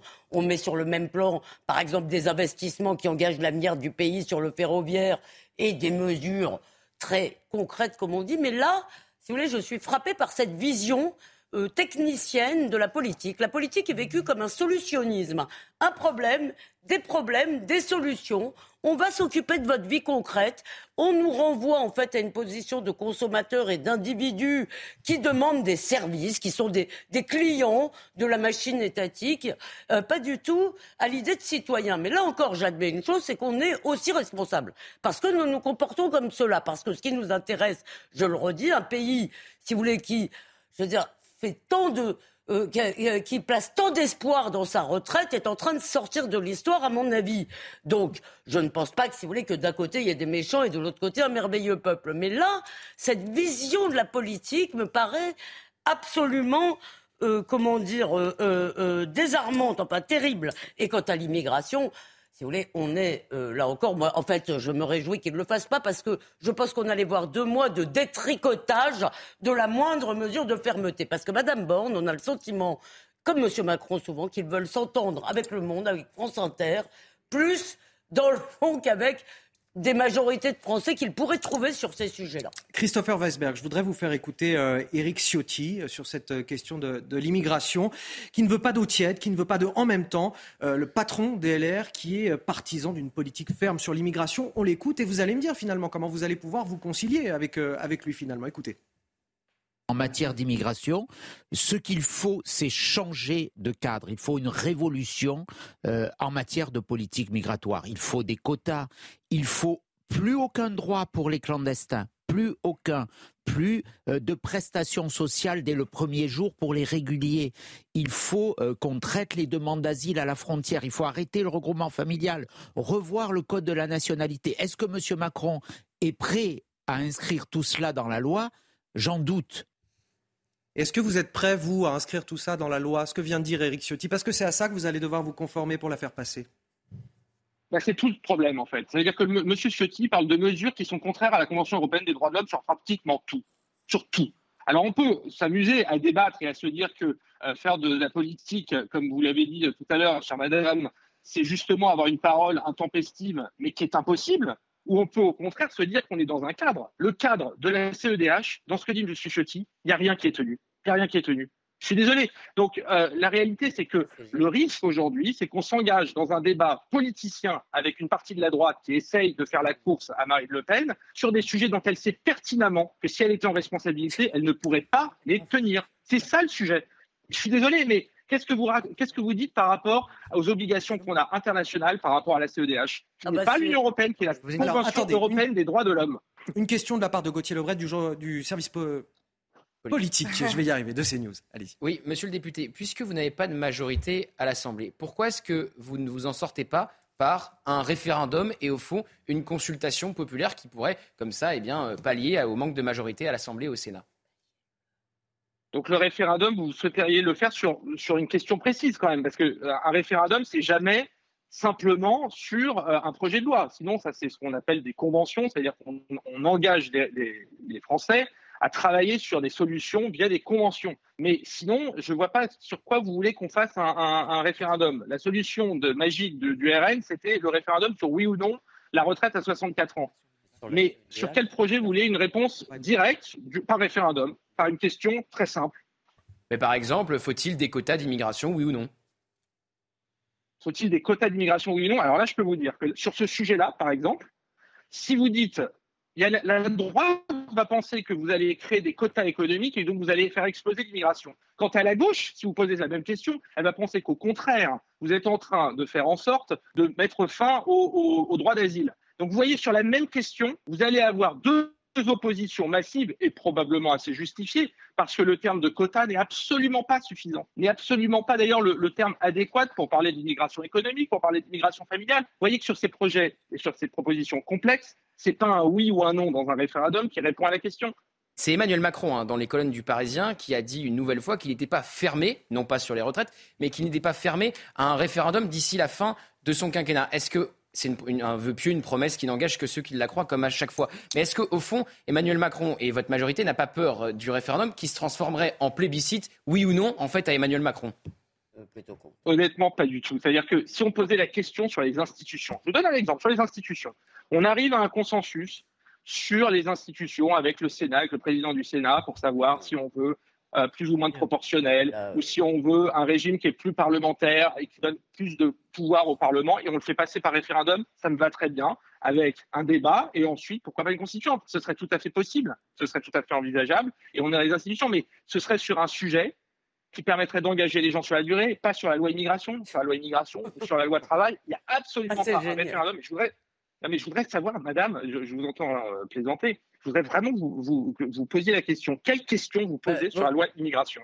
Mais vous voulez faire, vous voulez faire un référendum sur un sujet dont, qui ne semble pas être une urgence, si vous voulez, dans la crise existentielle que nous vivons, et vous ne voulez pas le faire sur un sujet qui précisément est euh, un sujet euh, qui tient euh, à cœur de tous les Français. En plus, vous, essayez de vendre la, politique à venir comme étant soumise à la convention, à, la, à, la, Cour européenne des droits de l'homme, qui, on le sait, si vous voulez, est une machine à limiter notre souveraineté. je veux bien, s'il vous plaît, un instant qu'on écoute Eric Ciotti. Je donne la parole ensuite à Kevin Bossuet, qui souhaiterait réagir depuis tout à l'heure et qui bouillonne d'impatience lui aussi. On écoute Eric Ciotti sur la question de la Convention européenne des droits de l'homme que vous avez tous évoqué autour de cette table. On l'écoute. Il faudra un référendum qui modifie notre constitution, qui modifie nos engagements euh, conventionnels, euh, notamment la Convention européenne des droits de l'homme, qui, qui, permet, qui permet, qui autorise euh, le regroupement familial avec son article 8. Tout cela, il faut changer de cadre. Et la France pourrait être le premier pays européen à, sortir de cette Convention européenne des droits de l'homme? En tout cas, de, demander sa modification, qu'il y ait des réserves d'interprétation. on ne peut pas rester dans dans cette situation où on subit une vague migratoire. Je la vis euh, au quotidien dans le département des Alpes-Maritimes depuis quelques jours, depuis quelques semaines. Kevin Bossu. Non, mais moi je me pose une question. Comment ce gouvernement va-t-il trouver des majorités pour pouvoir passer ces textes. J'écoutais le discours de Madame Borne qui nous parlait d'arc républicain, c'est-à-dire qu'il y a des députés qui sont dans l'arc républicain et des députés qui n'en sont pas. J'écoutais Monsieur Ciotti et apparemment votre invité, Monsieur le député, trouve que ce que raconte Monsieur Ciotti est complètement déconnecté. Donc est-ce que Monsieur Ciotti appartient ou pas à l'arc républicain? Puisqu'en entendant le député que vous avez invité, on a l'impression que Monsieur Ciotti c'est l'incarnation du fascisme le plus euh, résolu. De manière générale, on a eu affaire aujourd'hui à un discours technocratique, complètement déconnecté de, de la réalité. Je me mets à la place d'un Français qui écoute ce discours, qui avait peut-être un peu d'espoir, un peu d'espérance. Il n'y a rien, strictement rien sur le pouvoir d'achat, rien sur l'immigration, que monsieur le député aille en Seine-Saint-Denis, là où j'enseigne, et il verrait les ravages de l'immigration, il verrait l'attente que la loi immigration euh, suscite, la montée de l'insécurité, la montée de l'indélinquance, la montée de l'islamisme, la montée du communautarisme, à, à force de nous faire croire qu'on appartient au camp des sachants, au camp de la raison, on se met à mépriser tous les problèmes quotidiens des Français et on veut les faire passer pour reprendre une expression euh, du président de la République, comme des gens qui ne sont rien. Ça, ce n'est plus possible. En faisant ça, on abîme la démocratie, on abîme nos institutions. Les Français veulent une loi qui est claire sur l'immigration et qu'on en finisse. Allez voir ce qui se passe à Mayotte. Mais c'est le cataclysme, c'est orange mécanique, grandeur nature. Alors, Juliette Briand, c'est ensuite Christopher euh, J'aimerais quand même rappeler à monsieur le député qui dit qu'on joue un jeu en invoquant la Convention européenne, qu'on a quand même l'image du laboratoire à Mayotte où on envoie euh, pour, pour faire un grand coup de com des policiers au casse-pipe sans avoir pris la peine avant de s'assurer que les Comores allaient respecter l'accord de, de, coopération euh, qui avait été signé contre un plan d'aide au développement de 150 millions d'euros. Donc j'aimerais bien savoir où on en est à ce niveau-là, pourquoi on n'a pas encore euh, euh, retiré cette aide qui n'a plus lieu d'être et pourquoi on n'a pas engagé un, vrai bras de fer avec les Comores avant d'envoyer je ne sais combien de, de, de forces de l'ordre 510 membres supplémentaires des forces de l'ordre des gens qui, qui au final nulle part où aller. Donc euh, vous parlez euh, de jouer un jeu. Moi je pense que le jeu du courage politique, euh, ce serait bien de le commencer aussi chez la majorité. Bon, Christopher Weisberg, je vous écoute. Bah déjà, entre ce que dit une de vos intervenantes et, l'autre, vous voyez bien qu'on est face aux, contradictions qui existent dans notre société. moi, ce que je sais, c'est que on fait, on fait de la politique dans un cadre qui est un cadre de règles. Et moi, je pense ça sur les institutions par rapport au 49.3, comme sur les, politiques publiques qu'on mène dans le cadre des conventions auxquelles on est lié. Après, moi, vous savez, je veux bien entendre, tout entendre. Dire qu'on va demander aux Français euh, par euh, référendum de se retirer de la Convention européenne des droits de l'homme, mais enfin, le message qui serait envoyé et que certains des chroniqueurs sur le même plateau où vous êtes nous enverraient en nous disant qu'on est en train de sortir du cadre républicain serait exactement le même. Et vous voyez bien, sur votre plateau, il y a déjà toutes ces contradictions. Mais il y a déjà toutes ces contradictions. Alors c'est un, plateau de débat, hein. c'est normal qu'il y ait quelques contradictions sur le plateau. Ce serait bien de répondre sur l'aide au développement. Et donc par rapport à ces contradictions qui sont très fortes, eh bien il y a un agenda. il y a un agenda, je suis d'accord, attendez, qu'on aborde de façon euh, extrêmement euh, claire euh, le projet de loi sur l'immigration, parce que je pense qu'on pourrait avancer sur certaines idées, mais il n'y a pas de majorité, donc on va passer par d'autres textes qui sont plus consensuels, notamment l'industrie verte, par exemple, sur lequel le, sujet est travaillé depuis de longs mois, et ce n'est pas un sujet anodin, puisque je suis désolé, ça fait aussi partie des, fortes préoccupations, la réindustrialisation du pays et dans le respect de, de, notre cadre d'émission en gaz à effet de serre, c'est très important et c'est un sujet fondamental qui va être abordé dans les prochaines semaines. Donc c'est juste désolé de vous le dire, ce qu'on appelle en mauvais français, ce qui va hérisser le poil de certains de nos candidats, du wishful thinking, ce que vous faites. C'est-à-dire que vous, vous espérez quelque chose qui ne peut pas arriver. Et la première ministre, elle essaye de mettre en œuvre quelque chose, une méthodologie, pour essayer de faire passer des textes. Et il y a une trentaine de textes qui, depuis un an, sont passés sans majorité absolue. Donc, c'est pas totalement délirant, c'est pas totalement impossible. Olivier. Euh, monsieur le député, d'abord, je vous donne acte sur un point. Vous n'êtes plus en chômage technique puisque l'agenda parlementaire euh, apparaît euh, sur, Considérablement les, sur, les, mois qui arrivent. nous sommes bien d'accord que juin, il s'agit de France Travail. Hein. Il ne s'agit pas de la grande loi sur les conditions au travail qui est renvoyée à un agenda social avec la nécessité de le construire, autant faire se peut, avec les partenaires sociaux. Mais moi, j'ai une seule question à vous, à vous poser, monsieur le député. Euh, dans cette idée des 100 jours, il y avait l'idée d'une, non pas d'une relance, mais quasiment euh, du lancement de ce second quinquennat. L'idée euh, d'un indispensable souffle, de passer à autre chose. Est-ce que vous avez le sentiment, aujourd'hui, que l'exercice et les annonces auxquelles s'est livrée Elisabeth Borne permet de passer à autre chose ou est-ce que vous vous attendez encore à de la casserolade et à un pays qui reste planté, qui reste à l'arrêt, pour le coup, sur une idée, on ne veut pas travailler deux ans de plus. Moi, je vous le dis par rapport à ce que je connais, mon territoire, notamment en Béarn, je n'ai pas le sentiment, et si j'en avais l'idée, je vous le dirais en toute honnêteté, que les annonces faites aujourd'hui permettent de passer véritablement à autre chose. Bah, de toutes les manières, monsieur, vous avez précisé les choses. Si la seule chose qui compte aujourd'hui, c'est de supprimer la loi sur les 64 ans et de revenir à 62 ans, on s'enliserait dans un débat qui est éternel. Le pari qui a été fait par le président de la République assez rapidement, c'est de se dire que sur certains sujets fondamentaux, qui sont d'ailleurs apparus pendant le débat sur les retraites, notamment la question des salaires, on pouvait réengager les syndicats. Donc vous l'avez très bien dit d'ailleurs. Là encore, c'est un agenda très concret. Je suis désolé si c'est pas flamboyant et que c'est pas le grand discours qu'on attendait euh, sur euh, la Ve République. C'est un discours très concret sur les choses qu'on pouvait faire. Et vous l'avez dit, par exemple sur la négociation salariale, on renvoie à, à, une négociation entre les branches et ensuite le gouvernement prendra ses, responsabilités. Donc ça, ce sera forcément après une négociation. Et en Christopher Weisberg. sur certains sujets qui sont pas l'emploi. Par exemple. Monsieur le député, député Renaissance des Français de l'étranger, Christopher Weisberg, merci d'avoir accepté de réagir sur notre plateau. On va marquer une courte pause sur CNews. On revient dans un instant, juste après la pub. Merci à vous. De retour sur le plateau de Midi News avec euh, des invités en forme aujourd'hui. Kevin Bossuet, Elisabeth Lévy, Olivier D'Artigol, Juliette Briens et Gauthier Lebret du service politique de CNews. On va revenir avec vous, Gauthier Lebret, dans un petit instant sur ce qu'a dit Elisabeth Borne, cette feuille de route pour les 100 joueurs à venir et, même au-delà d'ailleurs. Ah, on verra si elle est réalisable, ça mes invités le diront en plateau. Mais tout de suite, le rappel de l'actualité, c'est avec vous, Somaya Labidi. Bonjour. Ce drame dans les Vosges, une fille de 5 ans a été retrouvée morte dans un sac poubelle dans l'appartement d'un adolescent de Rambervilliers. Connu des services de police pour des faits apparentés à des atteintes sexuelles, selon le maire, il a été placé en garde à vue. Et d'après le républicain Lorrain, le jeune qui souffre de troubles psychiatriques était sorti il y a seulement quelques semaines d'une institution spécialisée. Quant à la mère de l'enfant, elle a déclaré être détruite. C'est trop douloureux, ça ne passe pas. Je, je ne veux pas qu'on laisse des gens comme ça dehors.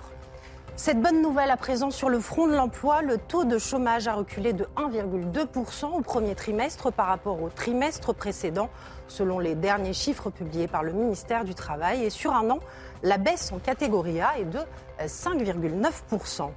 Et puis les contrôleurs aériens en grève le 1er mai. Un syndicat a déposé un préavis dans le cadre de la mobilisation contre la réforme des retraites. Le préavis concerne la journée du 1er mai et les nuitées en amont et en aval pour les agents travaillant en horaire décalé, précise le syndicat. Cependant, la Direction générale de l'avion civil n'est pas encore en mesure d'évaluer les conséquences sur le trafic aérien. On montre aux Français qu'on entend leurs priorités et qu'on accélère. C'était les mots tout à l'heure d'Elisabeth Borne, la Première ministre, qui a présenté euh, sa feuille de route à l'occasion d'une conférence de presse à l'issue du Conseil des ministres. Feuille de route des 100 prochains jours de l'exécutif pour essayer de relancer un petit peu euh, la machine. Gauthier Lebret, qu'est-ce qu'elle a dit d'important, Elisabeth Borne, de très concret finalement? Bah, ce qui va rester, c'est évidemment la reculade du gouvernement sur le projet de loi immigration, faute de majorité absolue euh, à l'Assemblée nationale et faute de compromis trouvé avec les Républicains. C'est un jour sans fin. On se retrouve exactement dans la même configuration que sur les euh, retraites. Les Républicains peuvent faire pencher la balance d'un côté ou de l'autre. Et là, en plus, ils doivent être du côté des députés plus uniques sur la réforme des retraites. C'est-à-dire que vous aviez un bloc qui ne voulait pas euh, voter cette réforme en l'état. Le Sénat avait commencé à durcir cette réforme des retraites en commission et les sénateurs LR étaient plus enclins sans doute à la voter avec le texte qui allait d'ailleurs arriver dans l'hémicycle une nouvelle fois juste avant euh, son report. Je rappelle quand même que si euh, le texte arrive finalement à l'automne, ça fera donc une année, une année de report suite au report euh, dire retraite, mais c'est la loi immigration dont, dont vous parlez. Je parle de la loi immigration, je n'ai pas dit retraite, il me semble. Mm, comme sur les retraites, comme sur les retraites. Donc, ce que je voulais dire aussi, c'est que Elisabeth Borne a dit rythme des réformes qu'elle n'avait pas ralenti que le rythme n'avait pas ralenti et qu'il n'y avait pas eu de reculade. Bon, eh bien, elle s'est donné tort à elle-même dans le même propos, puisque finalement, euh, il y a reculade sur euh, l'immigration. Et ensuite, euh, parce que le pays est en convalescence encore. Le pays est en convalescence, exactement. Et ensuite, elle a dit qu'il était pas, c'était pas le temps de fracturer, de fracturer les Français à nouveau, j'ai envie de dire. les Français, en fait, ils eh pensent d'un bloc comme sur les retraites. C'est-à-dire que vous aviez 70% des Français contre la réforme des retraites. Là, ça n'a pas dérangé du tout le gouvernement de fracturer les Français avec euh, trois mois de débat euh, sur la réforme des retraites. Et vous avez à l'inverse plus de 80%, notre 82% des Français, notre sondage tout chaud qui montre qu'il y a un bloc qui veut de Français euh, largement majoritaire qui veut une réforme des retraites. Et là, et une réforme de l'immigration. Là, pour le coup, je me trompe. Une réforme de l'immigration. Et là, le gouvernement recule. Et en plus, cette borne de temps, sans jeu de mots, des 100 jours n'a plus aucun sens. C'est-à-dire qu'on a bien vu qu'Elisabeth Borne allait bien au-delà des 100 jours. Sa feuille de route va bien au-delà des 100 jours. Qui pose la question de comment on va évaluer au bout de 100 jours à partir du 14 juillet. Euh, il n'y aura pas de bilan à tirer. Les 100 jours n'existent plus. Bah oui. Les 100 Parce que les 100 jours n'existent plus puisqu'elle donne un calendrier loi, qui, dépasse allègrement le 14 juillet, qui se projette jusqu'à l'automne pour en effet cette initiative gouvernementale sur euh, immigration si l'atterrissage n'est pas trouvé avec LR. L'agenda social s'inédié, on n'a pas de, on n'a pas de, précision. Mais d'une certaine manière, les 100 jours n'existent plus ce qui lui permet de ne pas avoir de borne, désolé euh, Gauthier, euh, pour son euh, de bail. Non, parce que tu, parce que parce que je, cette idée n'est pas de moi, mais je l'ai faite aussi. Hein, tu l'as pas écouté. Mais... Ah, donc donc je, je, suis dans la récidive, mais parce que son bail de, pouvait se peu ou prou se terminer à l'été avec ce 14 juillet ou pas. Donc là, on est aussi dans une relation complexe entre l'Élysée et Matignon où les deux équipes s'observent pour voir la manière dont les choses vont se jouer dans les prochaines Je voudrais entendre Elisabeth Lévy. Je voudrais entendre Elisabeth Lévy. Ensuite, on rejoindra William Martinet, député La France Insoumise des Yvelines, dans un instant. Elisabeth Lévy. C'est le même clou que tout à l'heure. Moi, je suis frappé qu'on parle de cette affaire de 100 jours, qu'elle-même, si vous voulez, elle fait des projets où on pourrait éventuellement voir le résultat, disons, euh, dans quelques temps. Encore que, je vous signale qu'il y a un chantier qui ne va pas être si simple, c'est l'histoire des papiers d'identité qui est une catastrophe. C'est la tiers-mondisation, si vous voulez, qu'il faille plus d'un an pour avoir un rendez-vous pour faire sa carte d'identité, on est où si vous voulez? Et ça, je ne suis pas du tout sûr que Mme Borne va réussir à le régler. Mais ce qui me frappe, si vous voulez, c'est que quand même, ce qu'on attend de gens qui gouvernent un pays, c'est qu'ils aient une vision qui aille même au-delà de la fin de leur mandat. Et là, si vous voulez, on en est à la semaine d'après. Mais est-ce que est-ce que c'est ça euh, euh, la politique aujourd'hui? Est-ce que c'est nous expliquer ce qu'on va faire la semaine prochaine? Mais croyez-vous qu'on aurait le TGV, qu'on aurait euh, fait Airbus, qu'on aurait simplement la France que nous avons aujourd'hui si les générations précédentes avaient raisonné comme ça, avec juste ah oui, qu'est-ce que je fais la semaine prochaine? Est-ce que je tiens? Est-ce que je tiens jusqu'à la fin de la session? Mais moi, je suis horrifié par cette vision, disons, bah, bas de gamme, ce manque de gamme de la politique. S'il vous plaît, on va rejoindre euh, William Martinet. Bonjour, merci d'être avec nous. Vous êtes député la, la France Insoumise des, des Yvelines. Qu'est-ce que vous avez retenu, vous, des, des, annonces euh, d'Elisabeth Borne qui, qui dit qu'elle que le gouvernement veut montrer aux Français qu'il les entend, qu'il entend leurs priorités. Vous avez le sentiment que, que Elisabeth Borne les a entendus, les Français? Alors plusieurs choses. D'abord, je pense que ce discours, cette feuille de route des 100 jours, a un énorme problème de crédibilité. Comment croire euh, que le gouvernement va améliorer notre quotidien en 100 jours alors que ce sont eux, depuis 6 ans, qui sont à l'origine de nos problèmes, parce qu'ils cassent les services publics, qu'ils cassent la protection sociale, et que sur le terrain de l'inflation, ils ont laissé ces derniers mois s'appauvrir les Français. Donc je pense qu'il y a un problème de crédibilité. Sur la méthode aussi, parce qu'Elisabeth Borne nous dit qu'elle veut renouer le dialogue, qu'elle veut discuter avec les partenaires sociaux, mais là aussi, comment croire que ceux qui ont méprisé les organisations syndicales, euh, qui ont refusé le dialogue avec les Français, vont pendant les 100 jours réussir à faire le contraire de ce qu'ils ont fait ces derniers mois et ces dernières années. Et puis sur le fond, puisque vous m'interrogez là-dessus, sur quelles ont, été euh, les annonces faites par la Première ministre, excusez-moi, mais il n'y a rien de neuf, rien de nouveau sous le soleil tout ce qui a été dit par la Première ministre, à part effectivement le renoncement sur euh, le projet de loi immigration, mais tout le reste, c'était déjà dans les tuyaux. Euh, et Elisabeth Borne, finalement, dans son discours, elle nous en a fait un résumé, un condensé euh, assez indigeste par ailleurs. Donc ça, ça veut dire une chose, c'est que euh, même si on nous explique qu'il y a une nouvelle feuille de route des 100 jours, en fait, tout était déjà écrit et donc Emmanuel Macron n'a pas été capable d'entendre la colère populaire dans le pays. Il n'a rien réorienté de sa feuille de route politique. Donc si Emmanuel Macron n'a pas compris aujourd'hui euh, que sa feuille de route politique, elle est contestée par les Français, eh bien, il va falloir euh, continuer à lui expliquer. Voilà. Moi, c'est ça la conclusion que j'en tire. Euh, il va falloir continuer à se mobiliser. Il y a un 1er mai qui est une date très importante qui se prépare. J'espère que les Françaises et les Français seront très nombreux dans la rue pour dire que cette feuille de route des 100 jours n'est pas satisfaisante. Et puis, il y a aussi des déplacements de ministres dont j'espère qu'à chaque fois, nous aurons ces fameuses casserolades parce que le président de la République ne veut pas entendre. Ça veut sans doute dire qu'il faut faire plus de bruit. Et donc, on va le faire. On va continuer à se mobiliser j'encourage les Françaises et les Français à le faire avec nous. William Martinet, sur la méthode, on a entendu une certaine gêne tout à l'heure de la part d'Elisabeth Borne sur l'utilisation du 49.3. Euh, désormais, nous explique-t-elle, si, si, je résume ainsi, euh, L'objectif est de ne plus utiliser ce 49.3, de, de réussir à, négocier des, majorités euh, au, gré des projets de loi, euh, alors qu'il y a quelques jours, elle disait encore que euh, cette utilisation du 49.3, elle n'aurait absolument plus lieu. Là, elle n'est plus aussi sûre de ce qu'elle avançait il y a encore quelques jours à l'AFP. Ça vous a fait tiquer, ça?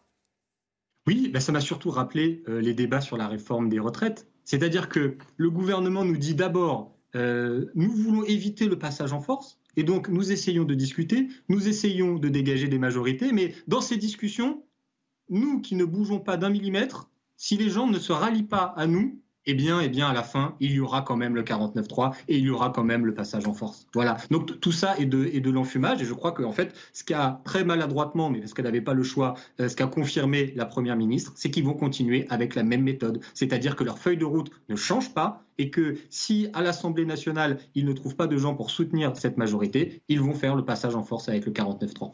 Merci à vous, euh, William Martinet, euh, député euh, La France Insoumise des Yvelines. Je voudrais qu'on écoute Elisabeth Borne qui, parle de chercher voilà, des majorités, de la méthode. Comment va-t-elle s'y prendre, Elisabeth Borne? Et juste après, Kevin Bossuet, je sais que vous attendez que, je, que je puisse vous donner la parole. Juste après, je vous la donne. Tout d'abord, Elisabeth Borne, la Première ministre, nous cherchons des majorités au gré des projets de loi. Je vous propose de l'écouter.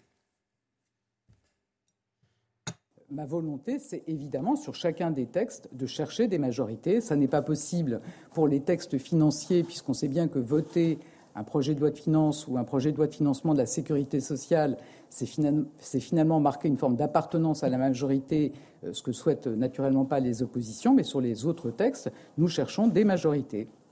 Kevin Bossuet. Oui, Madame Borne n'a pas compris qu'avant de chercher des majorités, elle devait être à la recherche d'une légitimité.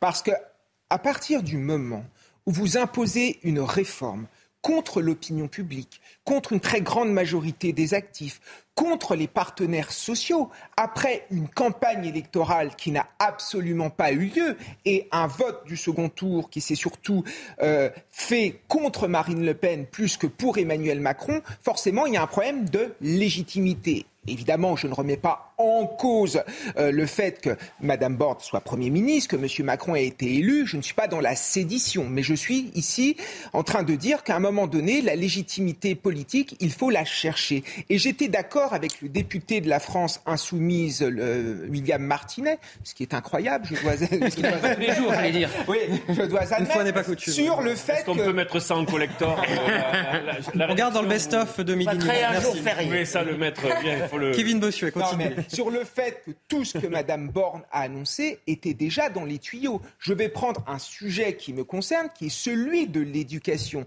On nous avait annoncé une augmentation de 10%. On n'est absolument pas dans l'augmentation de 10%. On nous dit qu'on va être rémunéré avec des tâches supplémentaires, sauf que les tâches supplémentaires, on les fait déjà. Le problème, c'est qu'il n'y a aucune vision sur l'école. Comment on fait en sorte que l'école de la République soit, de, redevienne l'outil de social des milieux populaires. Comment on fait en sorte que dans les quartiers les plus sensibles, on puisse enseigner tous les savoirs? Comment on fait en sorte que dans nos classes, on puisse faire respecter l'autorité du professeur et l'autorité républicaine? Et comment on fait en sorte qu'on ne sombre pas dans une éducation à deux vitesses avec des quartiers paupérisés au sein desquels on va faire de la pédagogie par projet et dans les centres-villes, dans les centres urbains où on continue à transmettre les savoirs. Elle est là la clé. Moi, je me suis rendu récemment dans les Ardennes et une des préoccupations des gens, c'est la chose suivante. Euh, je paye beaucoup d'impôts je joue le jeu, mais je n'ai plus envie de jouer le jeu parce que l'école ne joue plus le jeu. Il y avait cette espérance que nos enfants feraient mieux que nous. Aujourd'hui, c'est le néant total. On, a bien compris que les enfants des milieux populaires étaient les sacrifiés de cette politique gouvernementale. Et ça, moi, ça me fait mal en tant que républicain fervent.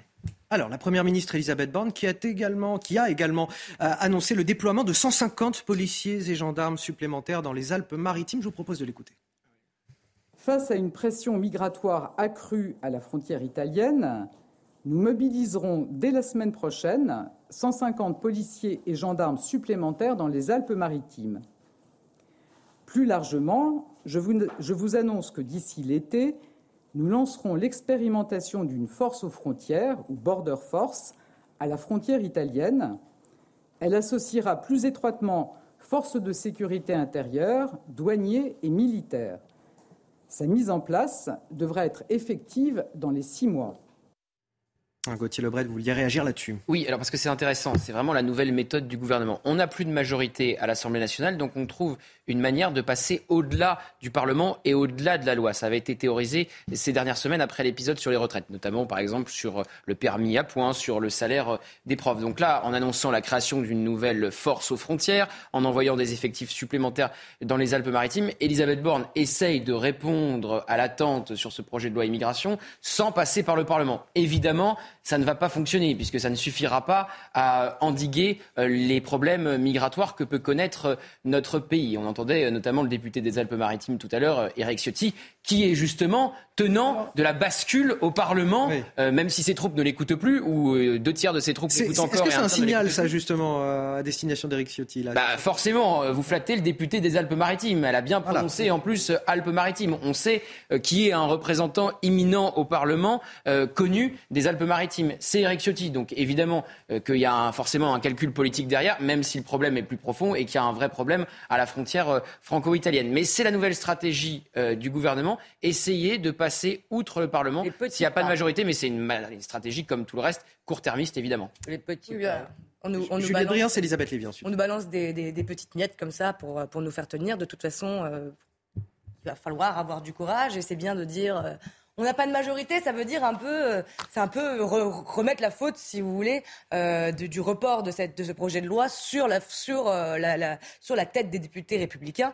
Mais enfin, au, vu des sondages, justement, et de ce consensus euh, français sur la question de l'immigration et au vu de l'urgence, euh, au vu de nos prisons qui débordent d'étrangers, de nos cracks qui débordent de, de QTF, euh, ce qu'il faut leur dire aux députés, de, ce qu'il faut dire à Emmanuel Macron, à Madame Borne, c'est que euh, le, le, la majorité à l'Assemblée, vous la trouverez peut-être si vous présentez un projet de loi qui n'est pas une escroquerie et que là, en fait, Monsieur Ciotti et les députés républicains ont bien compris que ce projet de loi était une ah, escroquerie et n'abordait pas du bah, tout euh, les, les problèmes et, et, et ne donnait pas du tout les réponses, enfin les solutions dont on a besoin en termes d'expulsion et en termes de régulation. C'est-à-dire qu'en fait, le chef s'il y a bien un domaine où le chèvre échoue appelé en même temps ne marche pas, c'est ça.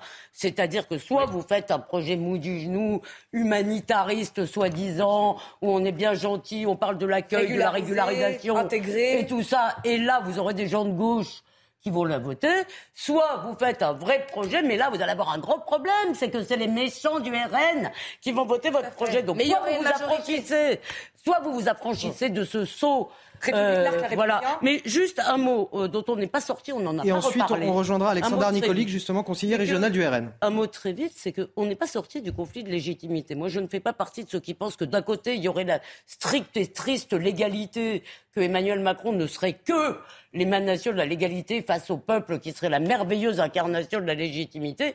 Il y a deux, il y a un conflit entre deux légitimités. Et tant qu'on n'en sera pas sorti, entre la rue, en quelque sorte, ou l'opinion, et les institutions, euh, comme depuis la Révolution française. Mais tant qu'on ne sera pas sorti de là, on n'avancera pas. Oui, vous avez 100% raison, Elisabeth. Le en même temps en matière migratoire ne fonctionne pas. Parce que soit vous faites un texte à droite et vous votez avec la droite, soit vous faites un texte à gauche et vous votez avec la gauche. Mais pourquoi euh, le gouvernement ne peut pas durcir la majorité? Évidemment, politiquement, c'est impossible d'aller voter un tel texte euh, avec le RN. Ah c'est intenable. Et surtout, ça bah, fracturerait, ça fracturerait la majorité. Et l'aile gauche, notamment tenue par euh, Sacha Oulier, pourrait faire scission sur ce coup-là, sur le texte migratoire.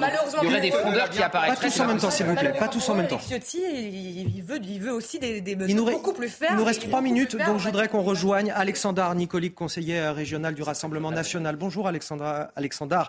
Euh, Nicolic, qu'est-ce que vous avez euh, retenu, vous, de euh, cette prise de parole d'Elisabeth Borne, cette conférence de presse? Déjà, il y a eu aucun, euh, aucun mot sur, euh, sur le pouvoir d'achat immédiat, aucune mesure euh, très concrète. quand on voit l'inflation et à quel point les Français peuvent souffrir, notamment sur les produits alimentaires, on est un des pays où, l'inflation sur les produits alimentaires a le, plus augmenté. sur l'énergie, elle ose en parler justement des, mesures liées à l'énergie, mais je, rappelle qu'on a une double dose d'incompétence avec ce gouvernement. D'abord avec ce, marché européen de l'électricité qui nous soumet une indexation sur le prix du gaz et ensuite euh, des, taxes qui sont plus importantes qu'ailleurs, ce qui fait qu'on est passé du pays où l'électricité était la moins chère à l'électricité la, plus chère d'Europe.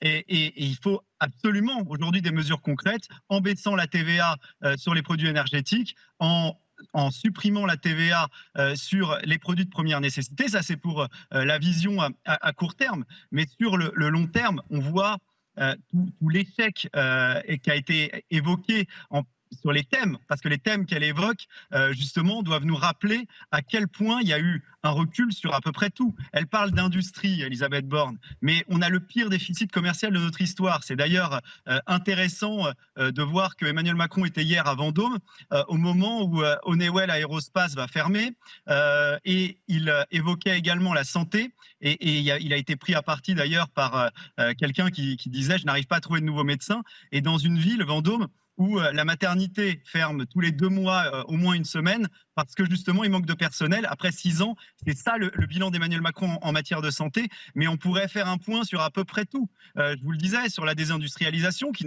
nous, pénalise, qui pénalise justement notre capacité à financer par exemple le système de retraite parce qu'on manque, on manque justement de richesse et, de productivité. Et puis le, le, sentiment que j'ai, j'écoutais tout à l'heure Elisabeth Lévy sur la vision à long terme, la vision colbertiste.